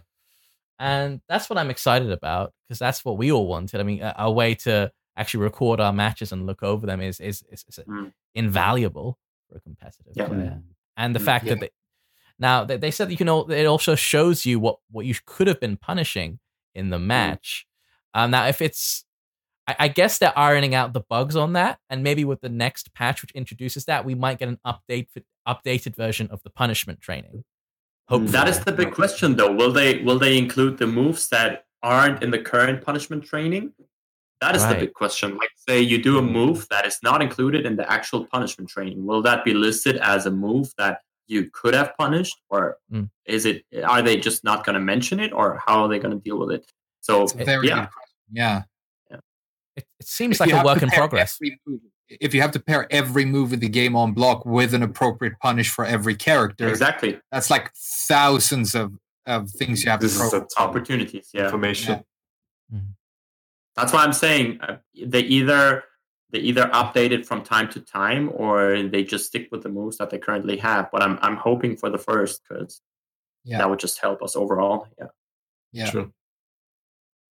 Okay. Okay. Um. Well, guys. I mean, we've we've gone through. I think all the topics. We talked about TW, TWT. We talked about the global Tekken race. We talked about Ganryu, Leroy, Fahkumram, um, the 3.10 patch, and Miguel. Is there anything else you guys want to go over today, or bring up, or mention today? Eliza I'm and uh, Katarina are still shit, and they should have. they should. Um, and that's why I'm being a boring bitch about balance because they just keep fucking my characters in the ass. But uh, it, it's strange to me that you release a balance patch even with a couple of small adjustments like this, and they get nothing when they've been shafted so hard in the past. I know people don't like Katarina and Eliza, and I can totally see why. But they should have at least given them some sprinkles to make them feel better, you know, a cherry on top of the dog shit sandwich Yeah. or whatever. But uh, yeah, I think it Um, would have been good for them in that small balance patch to actually change characters that haven't gotten a lot of love from from the dev team. Yeah. yeah, and Uh, don't don't nerf the frame data of Katarina's downward one, which is her most important move, and make it worse, and then give the good frame data that, that she had to Leroy's downward one and release him. That is so fucking cruel to people who already have the Katarina tattoo Mm. and the blow up doll with the with the sunglasses. Hmm. Yeah, Getting a bit too personal here. but um Katarina.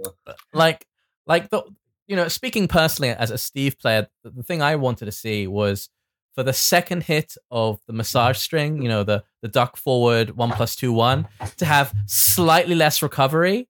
So his his new combo from down forward two would be slightly easier. Because i know a lot of people have dropped steve straight up because his new down forward two combo is so hard and it's such an integral part of the character. And it would still be hard even if you did that but i you know i feel i don't know what you guys think about that but that's one change Mm. of life um Yeah. But actually, I think for Steve, it fits pretty well. Down for Yeah. two, more difficult, became more difficult. It is possible and still doable. But Mm. since I know Steve, Steve is a really execution heavy Yeah, character yeah, or yeah. combat execution right? heavy. yeah So no, yeah, it's- it fits to him pretty well that he's got the combo or all his good combos are difficult to do. And yeah down for two, having a countered launcher uh, is busted for 60 frame homing yeah mid yeah, yeah. is really good. Yeah. Like. the the whole point of the nerf was to give it a very tight execution barrier that you Yeah. have to be a dedicated Steve player to overcome. I, Yep. you know, I just wish. Otherwise, um, you still get 45 damage. 4 Oh, yeah. guaranteed, for example. It's still decent. It's fun. yeah, yeah, yeah, yeah. As a beginner, player, I would wish to have that. of course, right, right. Um, but yeah, you know, I just, I just seen so many Steve players drop off from him, and it makes me a bit Interesting. like. I mean, on one hand, it's good because it means the Mm. people who just use back one and down forward two and just use him as a pocket character, they're they're gone, and he's a specialist character again. But Yeah. like Yeah. the, the the balance here is: is it too hard, or I mean, I'd like it to be hard, but but I mean, what do you think? Do you think it's just right? The new It's, combo? it's right. Yeah, I heard it's easier than in other situations where he do the cancel the the combo. For example, Steve can also Oh, do yeah, yeah. combo out of flicker back two, I think. back to and it's very hard that one. That's that's yeah, like a it's frame really perfect. compared yeah. yeah, yeah, yeah. but it's still doable. It's and doable, he has sure. some situations. Also, I think Duck extends uh, extend one Mm. is a similar situation. We when he get can get the combo. With Yeah, the- yeah, yeah.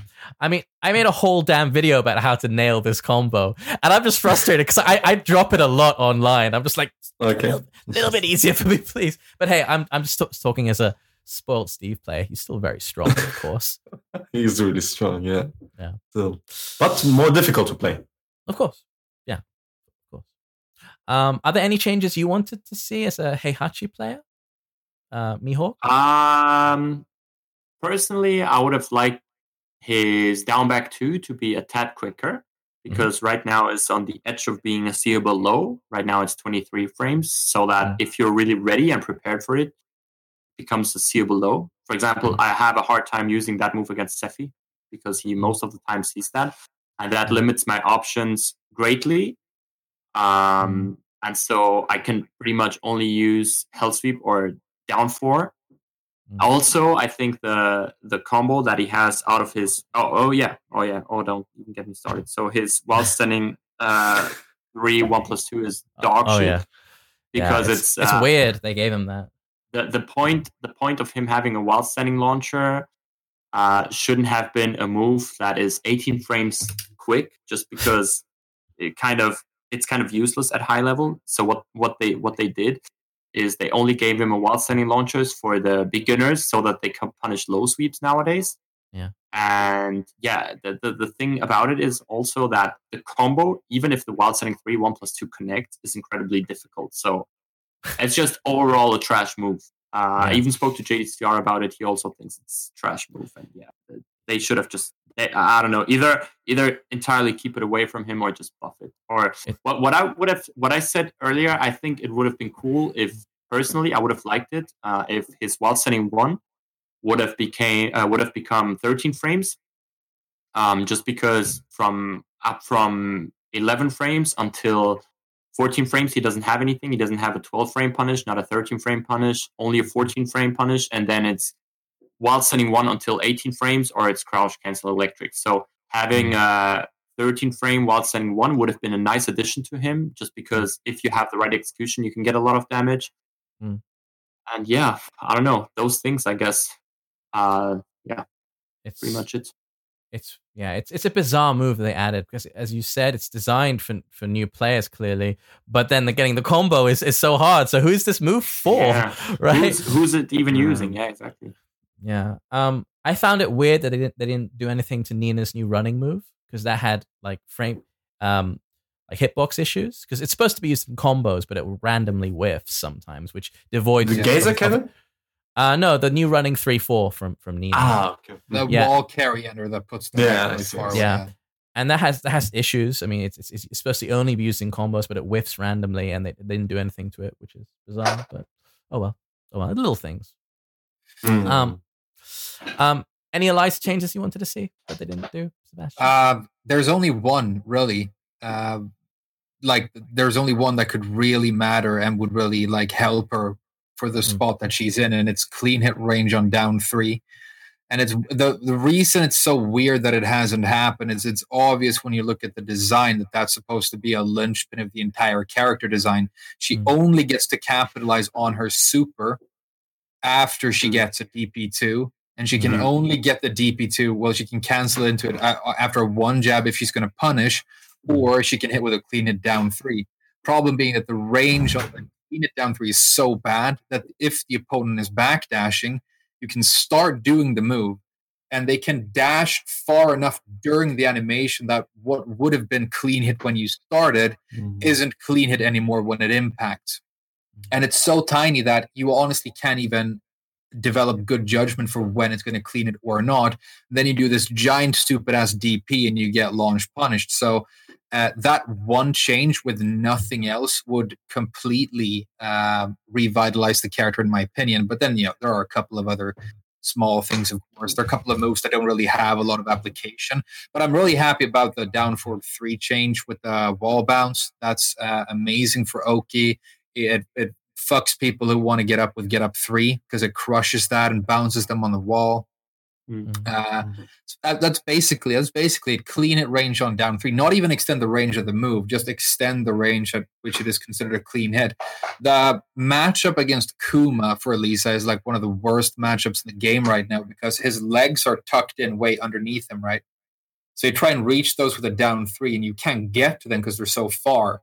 And then Right. you try and okay, so I'll just get some advantage with a dive kick four, and maybe like try and apply a mix. The problem is because he's shaped like that and the dive kick four comes down like that, all you do is you miss his nose, and then you miss his hands, and then you miss his legs, and now you're standing in That's front of him with your dick in your hand like a you. fucking dumbass.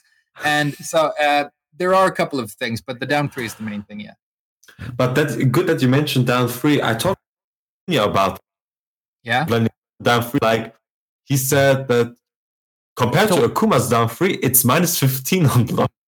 yeah. So is hers. so Hers is launch punishable, dude. She only Yeah, on Akuma's only minus 11. Yeah, Yeah. This exactly. is dumb. dumb. And he doesn't It's do, dumb. and he doesn't struggle to special cancel after his down three, right? At all. Mm, He always gets his uh, special cancel, whether it's a fireball or a DP. Yeah. So it's it's again it's this kind of where when I get a little bit ill at ease is when I see such blatant ca- uh, character favoritism favoritism from the developers.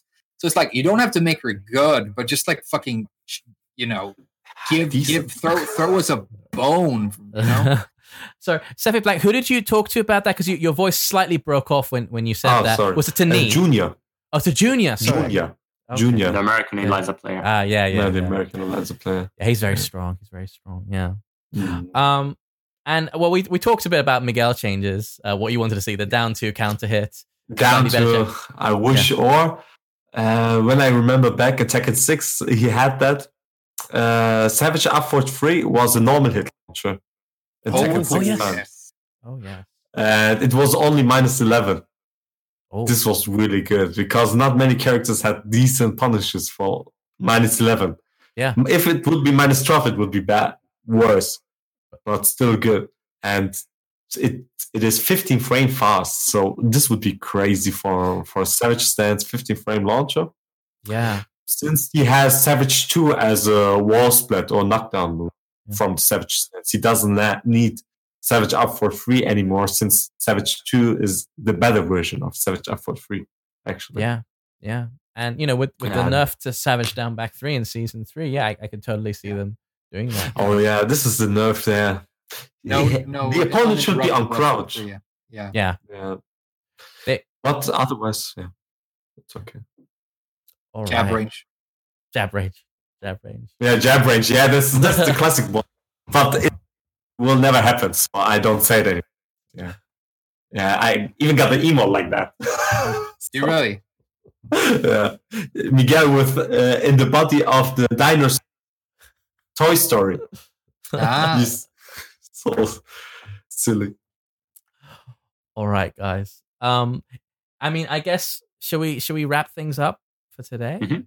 Or Yeah, um, so. uh, thanks so much for joining us, uh, Sephi Black, Aria, legendary Mihawk. It was such a pleasure uh, and honor having you here today. I hope you can join us on future episodes if you have the time. Uh, it's Would it love a- It was also an honor, Hibby. Thanks for having us, man. Thank you, thank you. And uh, Wave Dash Four is going to be um, me, Frame Whisperer, Aria, that Aria, not this Aria, and um, Main Man Sweet, taking the place of Legendary Mihawk. We're gonna try and uh, do a four person um, uh, a four person podcast from now on every episode. Um, I mean, if you want cool. me to and I have time, I can try to join, but it's up to you how you Well- plan things. So I- I would actually think it'd be really cool if we had two um two Swedes and two Germans, and I kind of phase No. out. But but I have to I have to stream the damn thing, so um I guess I have to be here unless you want to do it on another channel. But then that'll be weird because this, this is you Hmm. know it's on this channel. I mean, yeah, it's um, up to you, man. That's cool. yeah, yeah. Um, You could you you you gonna take turns. Yeah. It's fine. It's fine. You guys, you guys do do you. That's that's totally okay. I want to say that I think you guys were uh, super dope today, and it was really nice talking to you. I mean, uh, huge fan, but uh, also some really inspirational things. I think a lot of people, if you're not playing Leroy right now, you're kind of suffering because of, because he exists. And like Mihawk said something that I think was so good, which is when you're suffering like that, it's usually one of your best opportunities to learn. Mm-hmm. And then uh, Yeah. Sephi Black pointed out that sometimes you're just a fucking cool boss and you play your character that you love because that's Regardless. What you do. Yeah. yeah. And there are people uh, like me out there who will respect you so much more for that than you know uh, going to something that is, is powerful. So just persevere and and do your best. But it was an absolute blast talking to you guys. I mean, huge Yeah. fan. This is before I started playing, you know. So yeah. Likewise, man. really Thanks cool. for having us. It was really cool to talk to you guys. It was a pleasure. Yeah, Pleasure was all really a mine. pleasure here. Pleasure. All right. And uh, thanks so much for tuning in, everyone. Guys, do you want to plug your channels here? It's a perfect opportunity. Nah. Nah? All right. Then whatever. all right, guys.